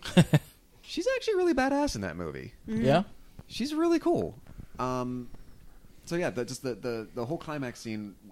I think the setting helped a lot. All the the big crane rigging and the ship, the the setting of it really helped. Um, I, I liked how much War Machine was involved Yeah. in it as well. Don Yeah. Cheadle crushes a lot of that movie. He does really well. I, So- I mean, the, the part of that scene that still sticks out to me is when you know him and uh, Rhodey are not in the suits yet, and they're kind of waiting for them to arrive. Yeah. And he, I, I think Rhodey says something to him like, "Oh, what do you got?" And he's like, takes a peek, and he's like, "So what'd you see?" nothing. Nothing. Too quick. Too fast. Too fast. Yeah. Nothing. Well, the way he was saying, he's like, "You have like 15 clips. Give me one. They're not. uni- It's not going to fit. Come on. Yes, they will. I've seen them." but then he says the same thing, like with the. He wants to. He says, "Give me a suit," and he's like, "They're just coded to me. They're not universal." oh yeah, yeah. So he has to go get the president out of the Yeah. Iron Patriot suit to get back in his own. Yeah, it all works really well. Even like when they're shoot, like they have the guns and like Tony's shooting, hits a bulb. And he's Yes. like, I was aiming for the bulb. You can't hit a bulb from, From that. his- Yeah. And then It he just- just pops up, pops just- one. comes Okay, comes back down, fine. just looks right at him. He's such a badass. Yeah. Um, but I'd say uh, probably Iron Man three might be Rhodey's best movie. Like he obviously how things play out for him in Civil War might make it seem that way, but I think he has the most t- to do. I still really like him in two. True. I think do. the whole like the two of them coming to a head at the party Yeah. is such a good moment for It that is. movie. yeah. Yeah. Well, that's true. I, I just said earlier that I haven't watched two in a long time, so maybe if I Two, I feel like Do just that as again. three is underrated. I think two is two gets shit on a lot too, but I think Yes. two's a really really solid movie. agreed. Did I love um I, did Don Cheadle have as much action into as he does in three? I feel like that's what I can't remember. that's the thing is Don Cheadle does a lot more than I remember him doing, just even physically. yeah. He's he's in the suit more in two. That's what I feel. Yeah. like They have I a lot remember. more in yeah. There's a there's more in the suit battles in two for the, both of them. Yeah, and that's the- what I think the I dug about him in three is He's- that He does a lot more of like hand to hand out of the suit. yeah. he's not the tech genius. He's not Justin Hammer. He's not the military people trying to upgrade suits with tech and weapons. He's the soldier. Yeah. He's the one with the training. He got he gets to be really cool in that movie. Yeah. like as Rhodes, you know, Yeah. as Rhodey. Uh, and my last one of my three is the Civil War airport fight. Oh, that was one of mine. that's a good one. It Mm-hmm. almost It's hard not to pick that one. I know, I I know, know. And so it's like some of them I was thinking like I almost went much smaller scale like a lot of them that you guys picked like I was I was going to pick the Iron Man Bucky cap fight. I have that. That's on my that. list too. Yeah. So That I, was, I was number four. yeah, I was going to pick that but like I I ended up going like much grander scale in the ones that I picked but um yeah, the, just the airport fight is just there's so much going on for it not to be cool. Man, did you guys ever see that really old movie, Empire? Or, yeah, the Empire Strikes Jesus, Back. Tony, how old is this kid? Yeah. You know, I didn't carbon date him. He's on the young side. I mean, even just Giant Man, seeing Giant Man on Yeah. screen in that fight was such a big fucking moment. boss, I'm And, the boss, I'm the and boss. his reaction to it. Whoa! I will say, for all my issues with the Ant Man movies, Paul Rudd is perfect in Civil War. Oh yes, yes. He is, he's great in that. Uh, so I'd actually wrote down six of them, figuring like I'd have extra to play with. Four of my six have been taken out. Um, well, of course, I guess maybe five because Josh just mentioned Cap, Bucky, Iron Man at the end of Civil War. There's just some because that that fight is so emotional. Yes. That Yeah. part of the mm-hmm. movie. It's very unique among any other that occurs in most yeah, of the movies. and it's that has another one of my favorite like comic book shots is when he stops the blast with the shield and they pause on it for like a solid five seconds. That's a comic book cover shot. It's fucking awesome to see that on screen. Um, and the last one for me, the opening of Doctor Strange, where the Ancient One is taking on Kaecilius for the first time, and they go and everything starts shifting. Oh, good call. Yeah. And she just looks like such a badass, and you don't even know anything about her. But she's flipping people around. She's got those hand lifts and shit. It's it's fucking cool. It sets the stage for that movie. I love it. Oh, yeah, I should have I agree. picked the, the the fight that he has when the acolytes like break in to the sanctum. yeah, that's a Yeah. Good one too. Ah, like where where he ends up with the cape in the end. Yeah. Yeah. the fight with Dormammu. When you think of like Inception, whenever they have like the Yes. Joseph Gordon, what what's his face? Uh huh. good. JGO. Yeah, and that, that hallway scene. When are they going to get him in these movies? I don't know. That's a that's a still slated to be Robin. That's he's a still. phase, that's a phase four You can't cross that over. Oh my god, I love him. That would be so good. I I, I, I Yeah. can't Give him a honestly think serum. of somebody right now that isn't cast that he could play. Like I like he's he would have to bulk up Yeah. That's the serum. There you go. And It's like, oh, he he can bulk. Well, I mean, it can be done. It, it, I, I just can't it think of. what kind of character. Like, and I, I always thought, what's that? Look at James McAvoy. Well, that's what I'm saying. Yeah. It can be done, absolutely. Yeah, it's like- just a matter. I'm trying to think of somebody he could play, Well- and I'm thinking it's going to have to be somebody. Personally, my choice is wait a while and let him be Archangel, but that's just me. Mm, okay. Yeah, I think the X Men probably have a, a huge cast of characters that he. There's got to be somebody in Somewhere there. Yeah, now fit. that we have that cast open, Yeah. Yeah. even Reed. Or what about like uh, Johnny Storm? I could see Johnny Storm. I think he's fun enough to play a fun character like that. Have you I seen don't his know. lip sync I don't know if he's. I don't know. That that would be tough. I feel like I feel like he fits better into Reed than he does into Johnny.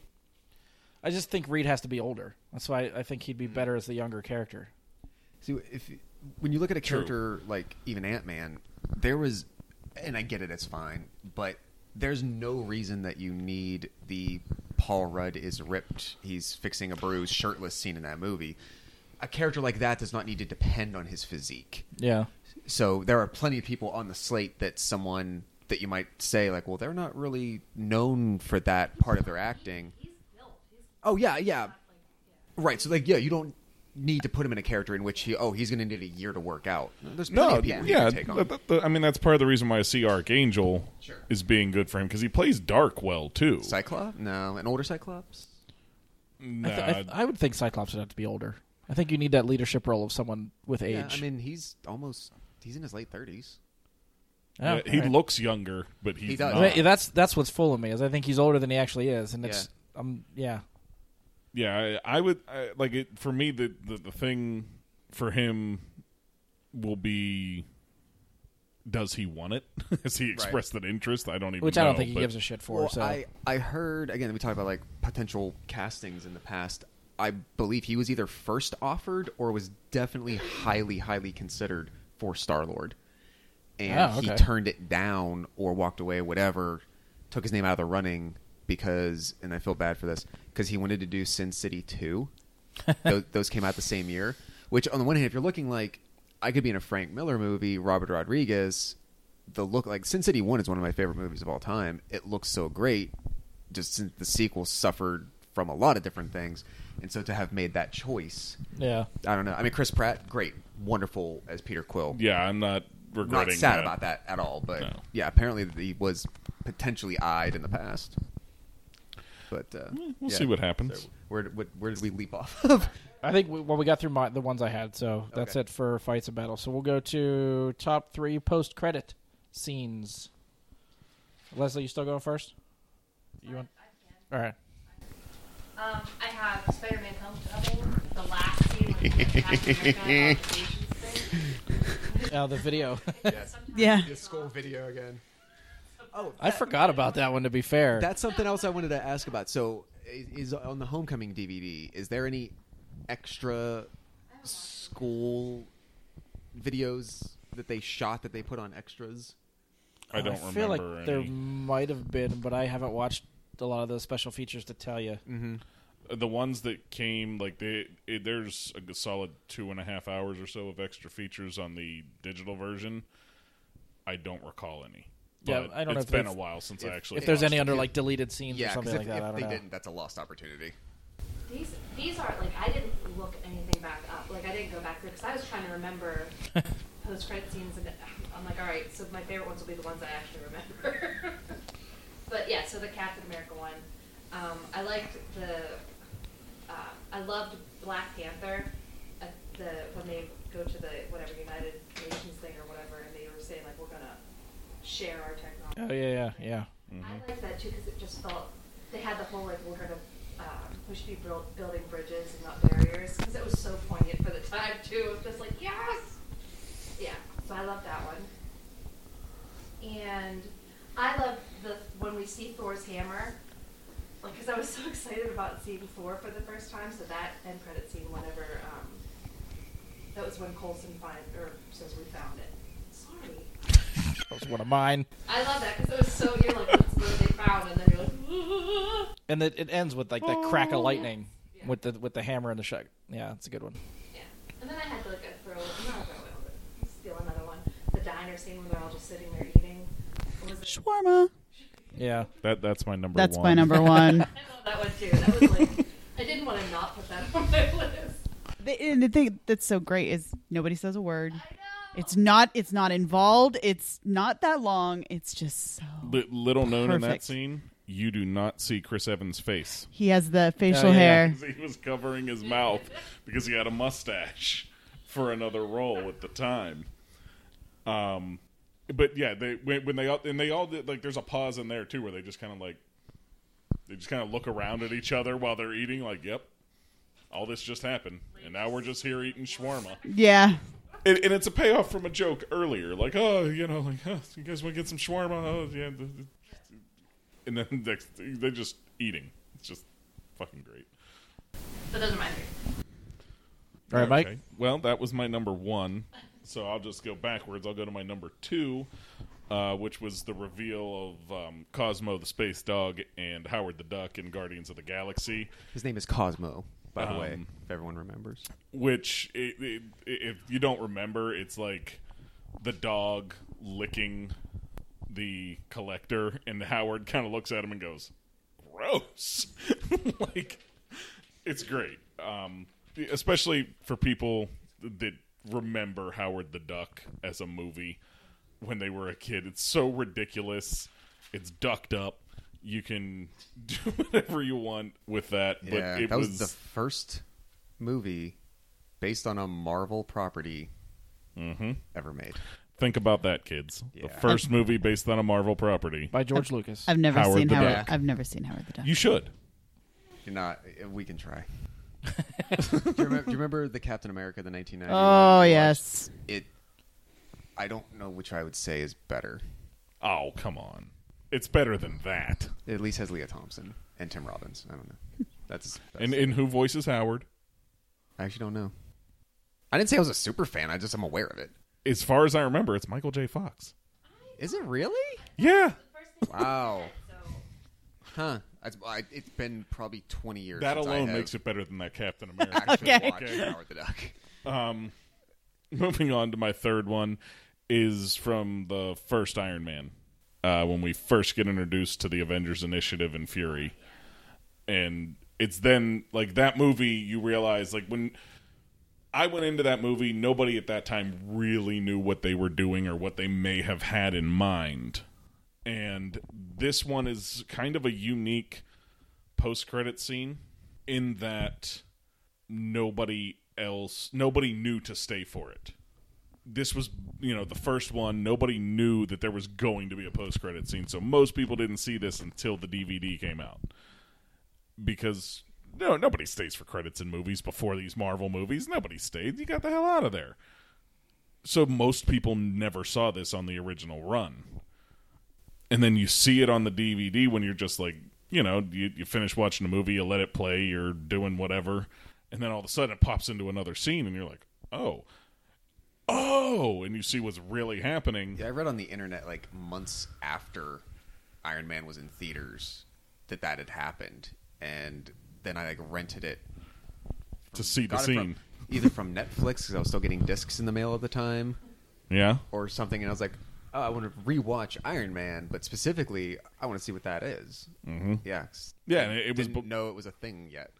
right ex- exactly and, and then when you find out that it's that thing that it's nick fury and not just any nick fury it's the ultimate nick fury it's the sam jackson nick fury and then they're telling you about the avengers initiative and it's like wait are they actually going to do that holy shit you know and i guess that like leads into tying to when it shows up again in the incredible hulk for another post-credit scene with fury and you're like they are to do it.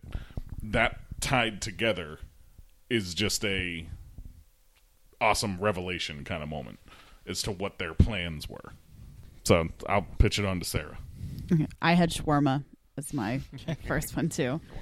Um, I also had when Thanos uh, says, I think he says, "Fine, I'll do it myself," and he gets the the gauntlet. And it's for someone who knows. I knew nothing about Thanos or the comics or anything that was happening, but you'd had enough little pieces of him to finally. I'm like, oh, okay, this guy. Like it had me really intrigued. I was intrigued before, but for some reason that's the one that really got me to be like, well, what's this? What's this thing he's getting? And like, what's going to happen? And I don't know. Um, and then I really like uh, when Cap is there's the he has the punching bag, and Nick comes and he's giving him the the uh, mission, and he just like completely busts the one open and it flies. Then he goes and like drags the other one back up. I just love that whole scene. Um, no particular order. I also had the Spider-Man with Captain America and Patience on mine. Um, I don't know why this one stuck with me a lot. Well, first of all, I and not that it's bad that anyone else did. I tried to. I disqualified any that used snippets from upcoming movies as their post-credits tags. Okay. Um, but uh, the ending on Doctor Strange really stuck with me. I thought it was, it was short but very effective. Um, Chiwetel Ejiofor does seven different things with his face in the span of saying one sentence, and he is such a versatile, expressive actor. Um, I, so I'll, I'll I don't want to say dare necessarily, but like kind of challenge. Like go back and watch that end credit scene. Just in the end when he just says, "Too many sorcerers," three words. His eyes change four times, and there's, I, that's one of the. I want to say one of the. Few, that is a sequel I'm really looking forward to. I really, really specifically for him.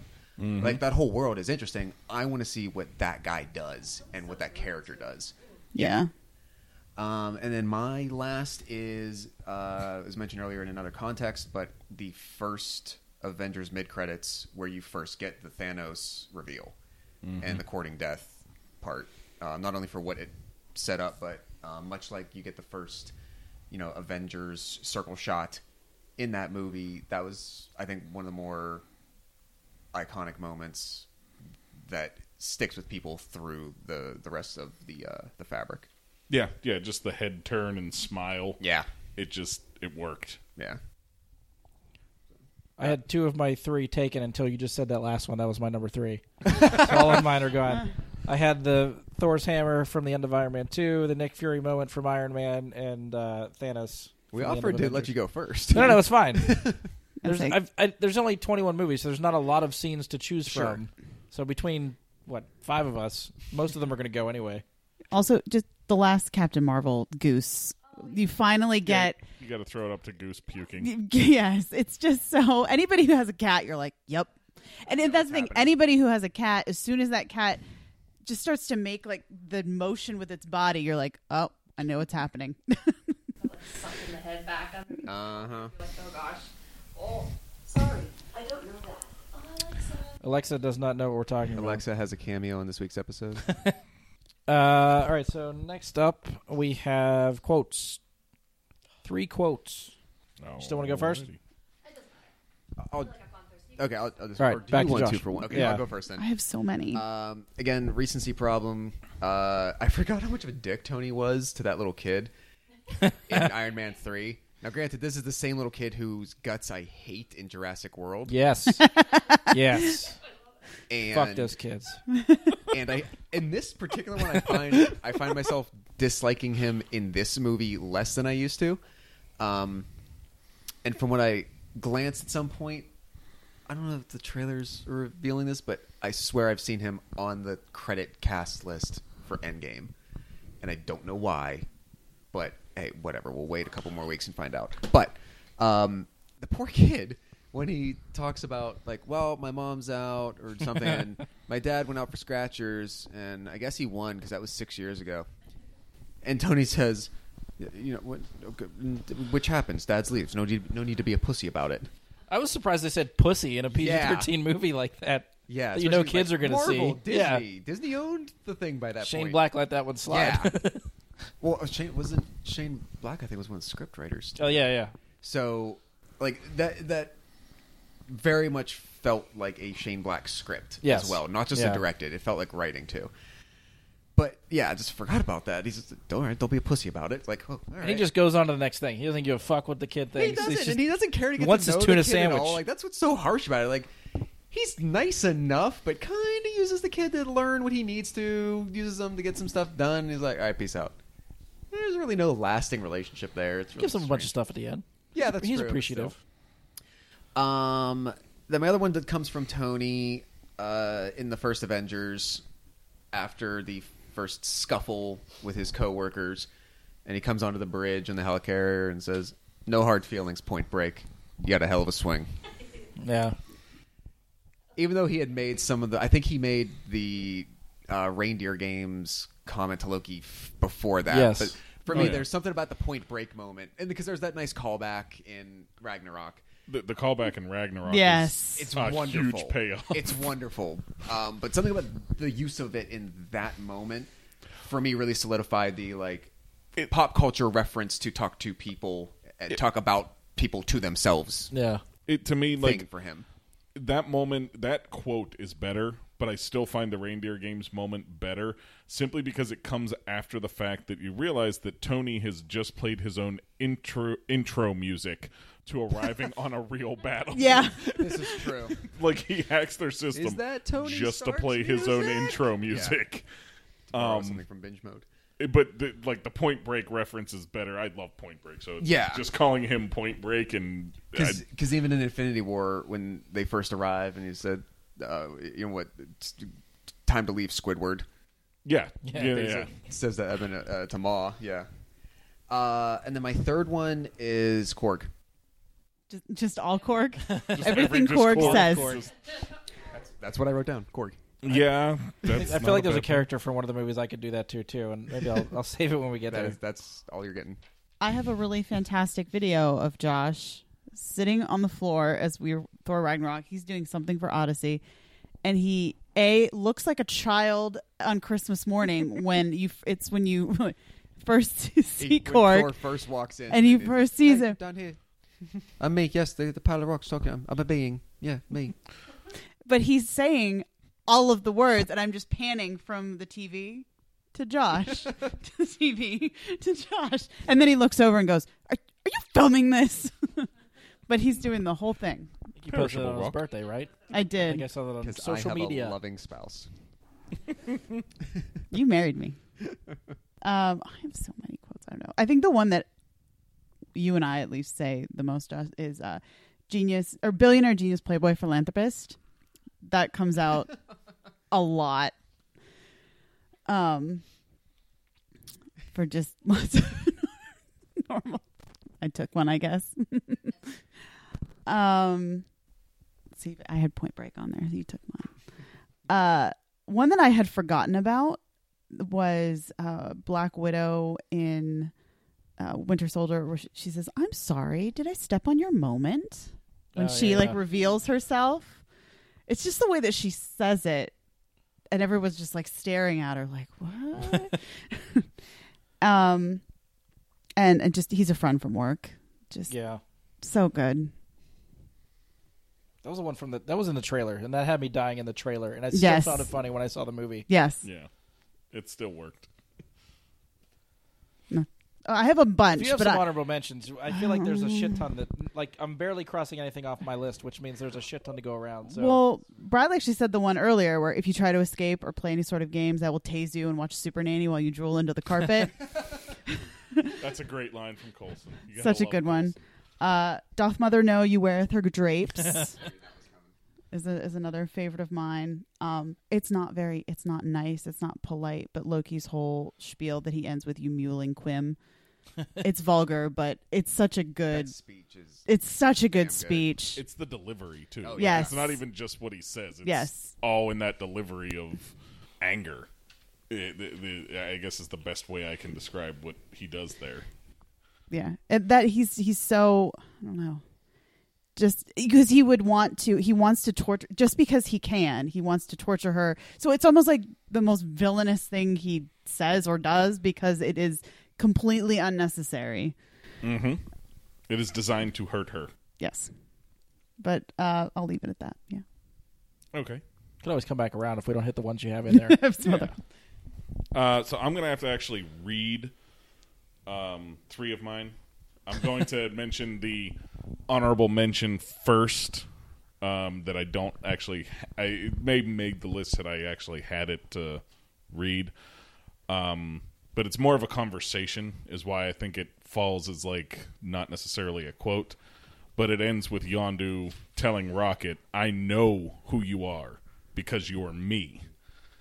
Um, that whole conversation that happens leading to that would fall into it. But my actual number three, I will read. Um, the city is flying, and we're fighting an army of robots, and I have a bow and arrow. None of this makes sense. That was one of mine. But I'm going to go back out there because it's my job, and I can't do my job and babysit. Doesn't matter what you did or what you were. If you go out there, you fight, and you fight to kill. Staying here, you're good. I'll send your brother to come find you. But if you step out that door, you're an Avenger. That's it, it's Hawkeye being Hawkeye. It's almost like it, they reveal him as the family man in that movie, and it's almost like he's playing dad to Scarlet Witch at that moment. Oh, Like, definitely. Yeah. Mm-hmm. you, you just listen. This is how it is. Do it or don't. I don't care, but I got to go do my job. And I also love that hesitancy that he has. That moment where he repeats, "The city is flying." Okay, okay, it's flying. yeah, Perfect delivery. Mm-hmm. Um, my my second quote that I have here. Uh, I also have to pull up something different to read it, but i it's just so I get the words right. It's from Gamora. Um, she says, "I have spent most of my life surrounded by my enemies. I will be grateful to die among my friends." Just extremely well said for the moment that it comes. It comes right before the "We Are Groot" moment. It's a great moment in that film, all in of itself, in one quote. It kind of like defines the film in one quote. And then I love how Rocket bookends it by being the last one to join them by standing up, and he says, "All right, now I'm standing. You happy? Yeah, Couple of jackasses." yeah, but yeah, exactly. Um, and my my last quote I read earlier when we were having our uh, Jeopardy moments, and it's the quote from Abraham Erskine about the strong man. Um, I I can read it again. Uh, and the quote is because the strong man who has known power all his life may lose respect for that power, but a weak man knows the value of strength and knows compassion. Um, I feel like that is maybe one of the better quotes, not just from the MCU, but from any movie in a long time, because it's true. And no matter which way you take it from, it's real on every level. Can I add one to my list going off of that? Because I feel bad that I didn't think of it. I love that same conversation, or maybe it's earlier between the two of them. But he says. The says, schnapps. What's that? The schnapps. Partially, I do love that. It's like, no, I'm not having a procedure. Yeah. I drink it now. I'm just doing the procedure. Um, that when when he initially meets Steve and he says, "So you want to kill Nazis?" I don't want to kill anybody, sir. I just don't like bullies, Yeah. no matter where they're from. That's Steve Rogers in a nutshell. Yep. I, I think another great quote on that is like right after Steve jumps on the grenade, and Tommy Lee Jones just looks at him, still skinny. Yeah. Yeah, like, yeah. okay, he's got everything you could possibly fucking want out of a human being, but he's still small. Mm-hmm. Uh, but yeah, that I it? mean that's the that's the ones I have. Okay. Leslie. Um, I am Iron Man. The, that was one of my favorite quotes because yeah, we talked about it earlier. So It's ballsy. yeah, I just loved it. Uh, and then my other two were stupid. Aside from I had the Playboy or Genius Play Billionaire Playboy for that's on mine. And I have uh, Baskin Robbins always. Fun. Oh, that was fun. so stupid. So they say it like three or four times in that movie too. I just love Michael Pena's delivery too. Oh, they. Oh, they. Oh, Baskin Robbins always finds out. Yeah, it goes from like the manager of Baskin Robbins. He's like, "Well, Baskin Robbins always finds out," and then you know, like he's walking back with the shake and everything. He's like, "Yeah, I got fired." Oh, they find out, and then it goes to T.I. first, And he's like, "Oh, Baskin Robbins always finds out." Yeah. And then it's, I can't remember. Like Pena delivers it again later. It's just like they just keep saying it. Like, it's it's, just like it's common knowledge, fuck? man. And then, uh, well, since I had other ones, I like, I love everything Drax says. I just it's so funny because it's so little, but the um, it's over your head. Yeah. It's like, over my head. It's a metaphor. It goes over his head. Yeah. Catch it. And also, whenever he says Thor looks like a like a pirate, and then he Yeah. yeah. That is not a. ma- That is not. That is a man. You're a dude. You're a This is dude. man. Oh, wait, yeah, I I've been just- getting fat. Like it's not even a quote that Drax gives. It's just the motion. He's like, like he does that to him, and it's like, oh god. I just thought of one that you and I say to each other all the time. Which is His first name is Agent. yes. Yeah. Um, What do you all got right, left? so the the character for me that I feel like he's so deadly serious in the movie, but half the shit he says is funny, is Tommy Lee Jones from First Avenger.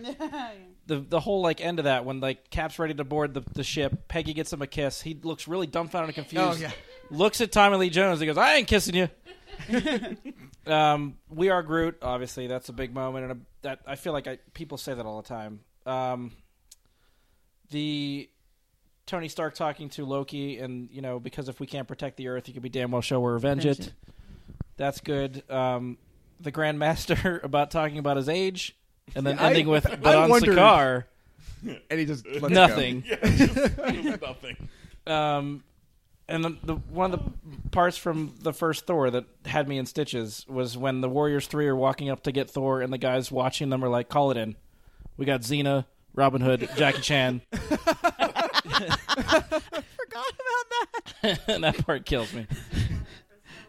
I, you know, that- like that reminds me, like that that first Thor, like he walks into the pet store. Yeah. Just, Need a horse? "I need a horse.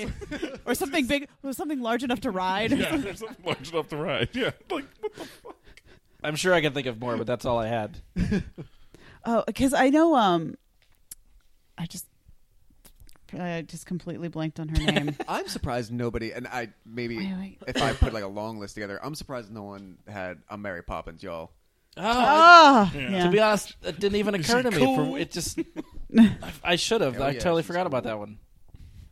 I I think that's the difference of like trying to pull these from memory as opposed to like trying to catch up on 21 movies and watch Exactly. them all Exactly. before we do this. Or, or, or, like even from Guardians again, like the, the preview into the moment in Infinity War where they're all disgusted by Groot's language. You know, like welcome to the frickin' Guardians of the Galaxy. Only he didn't say frickin'. it's baby Groot at the Yeah. time, so it's like Or Rocket being so mad that he starts kicking grass and talking about how he's been forced to kick grass. I was like, I feel like Darcy had some good. I couldn't think of her name. It took me a minute. Darcy from Thor. Oh, the yeah. side, like she had some good. That's true, especially yeah. When she would like take his pictures, didn't she say like this is going on Facebook Yeah. or something? oh yeah. She had some good ones. She kept going on about her iPod. Yes, yes, her iPod. Well, so Oh, many the in- songs. The intern too. When the, I think in Thor two, when they finally have the intern, and then then Thor's hammer goes by and she goes meow meow. yeah, So I feel like good the more we talk, we just keep spitting them out. There, there's so many I know. from They're so 21 good. movies that I mean, I, like, and honestly, nobody mentioned Mother Flirkin. And Yep. that, I mean, that's just so great for Sam Jackson to be mm-hmm. able to almost say it in a movie that they never let him say it in. Yeah. Even like the flying monkeys reference. from Yes, Captain- I understand from that First reference. Avenger. Understand that reference. Damn it. That- that's Or- a good one. Nick Fury, Loki's in the uh, like glass cage, and he says, "Well, let me know if Real Power wants a magazine or something." When he says to Tony Stark, I have to ask you to exit the donut. yeah, I don't want to join your super secret boy band. yeah. oh, what did we just say in um uh in, in Iron Man three? He talks about somebody being in the Super Friends. He's talking. Is it, is it when he's talking to Happy at the beginning? On the, yeah, he is. Forehead of security. yeah. For- Yeah. he does. He yeah, definitely says something about you know, so, someone being in the Super Friends. Yeah, you were all off of the Super Friends. Like, why do you need a bodyguard or Oh, something yeah, along yeah, those yeah. lines? he has so many. There's so many good ones.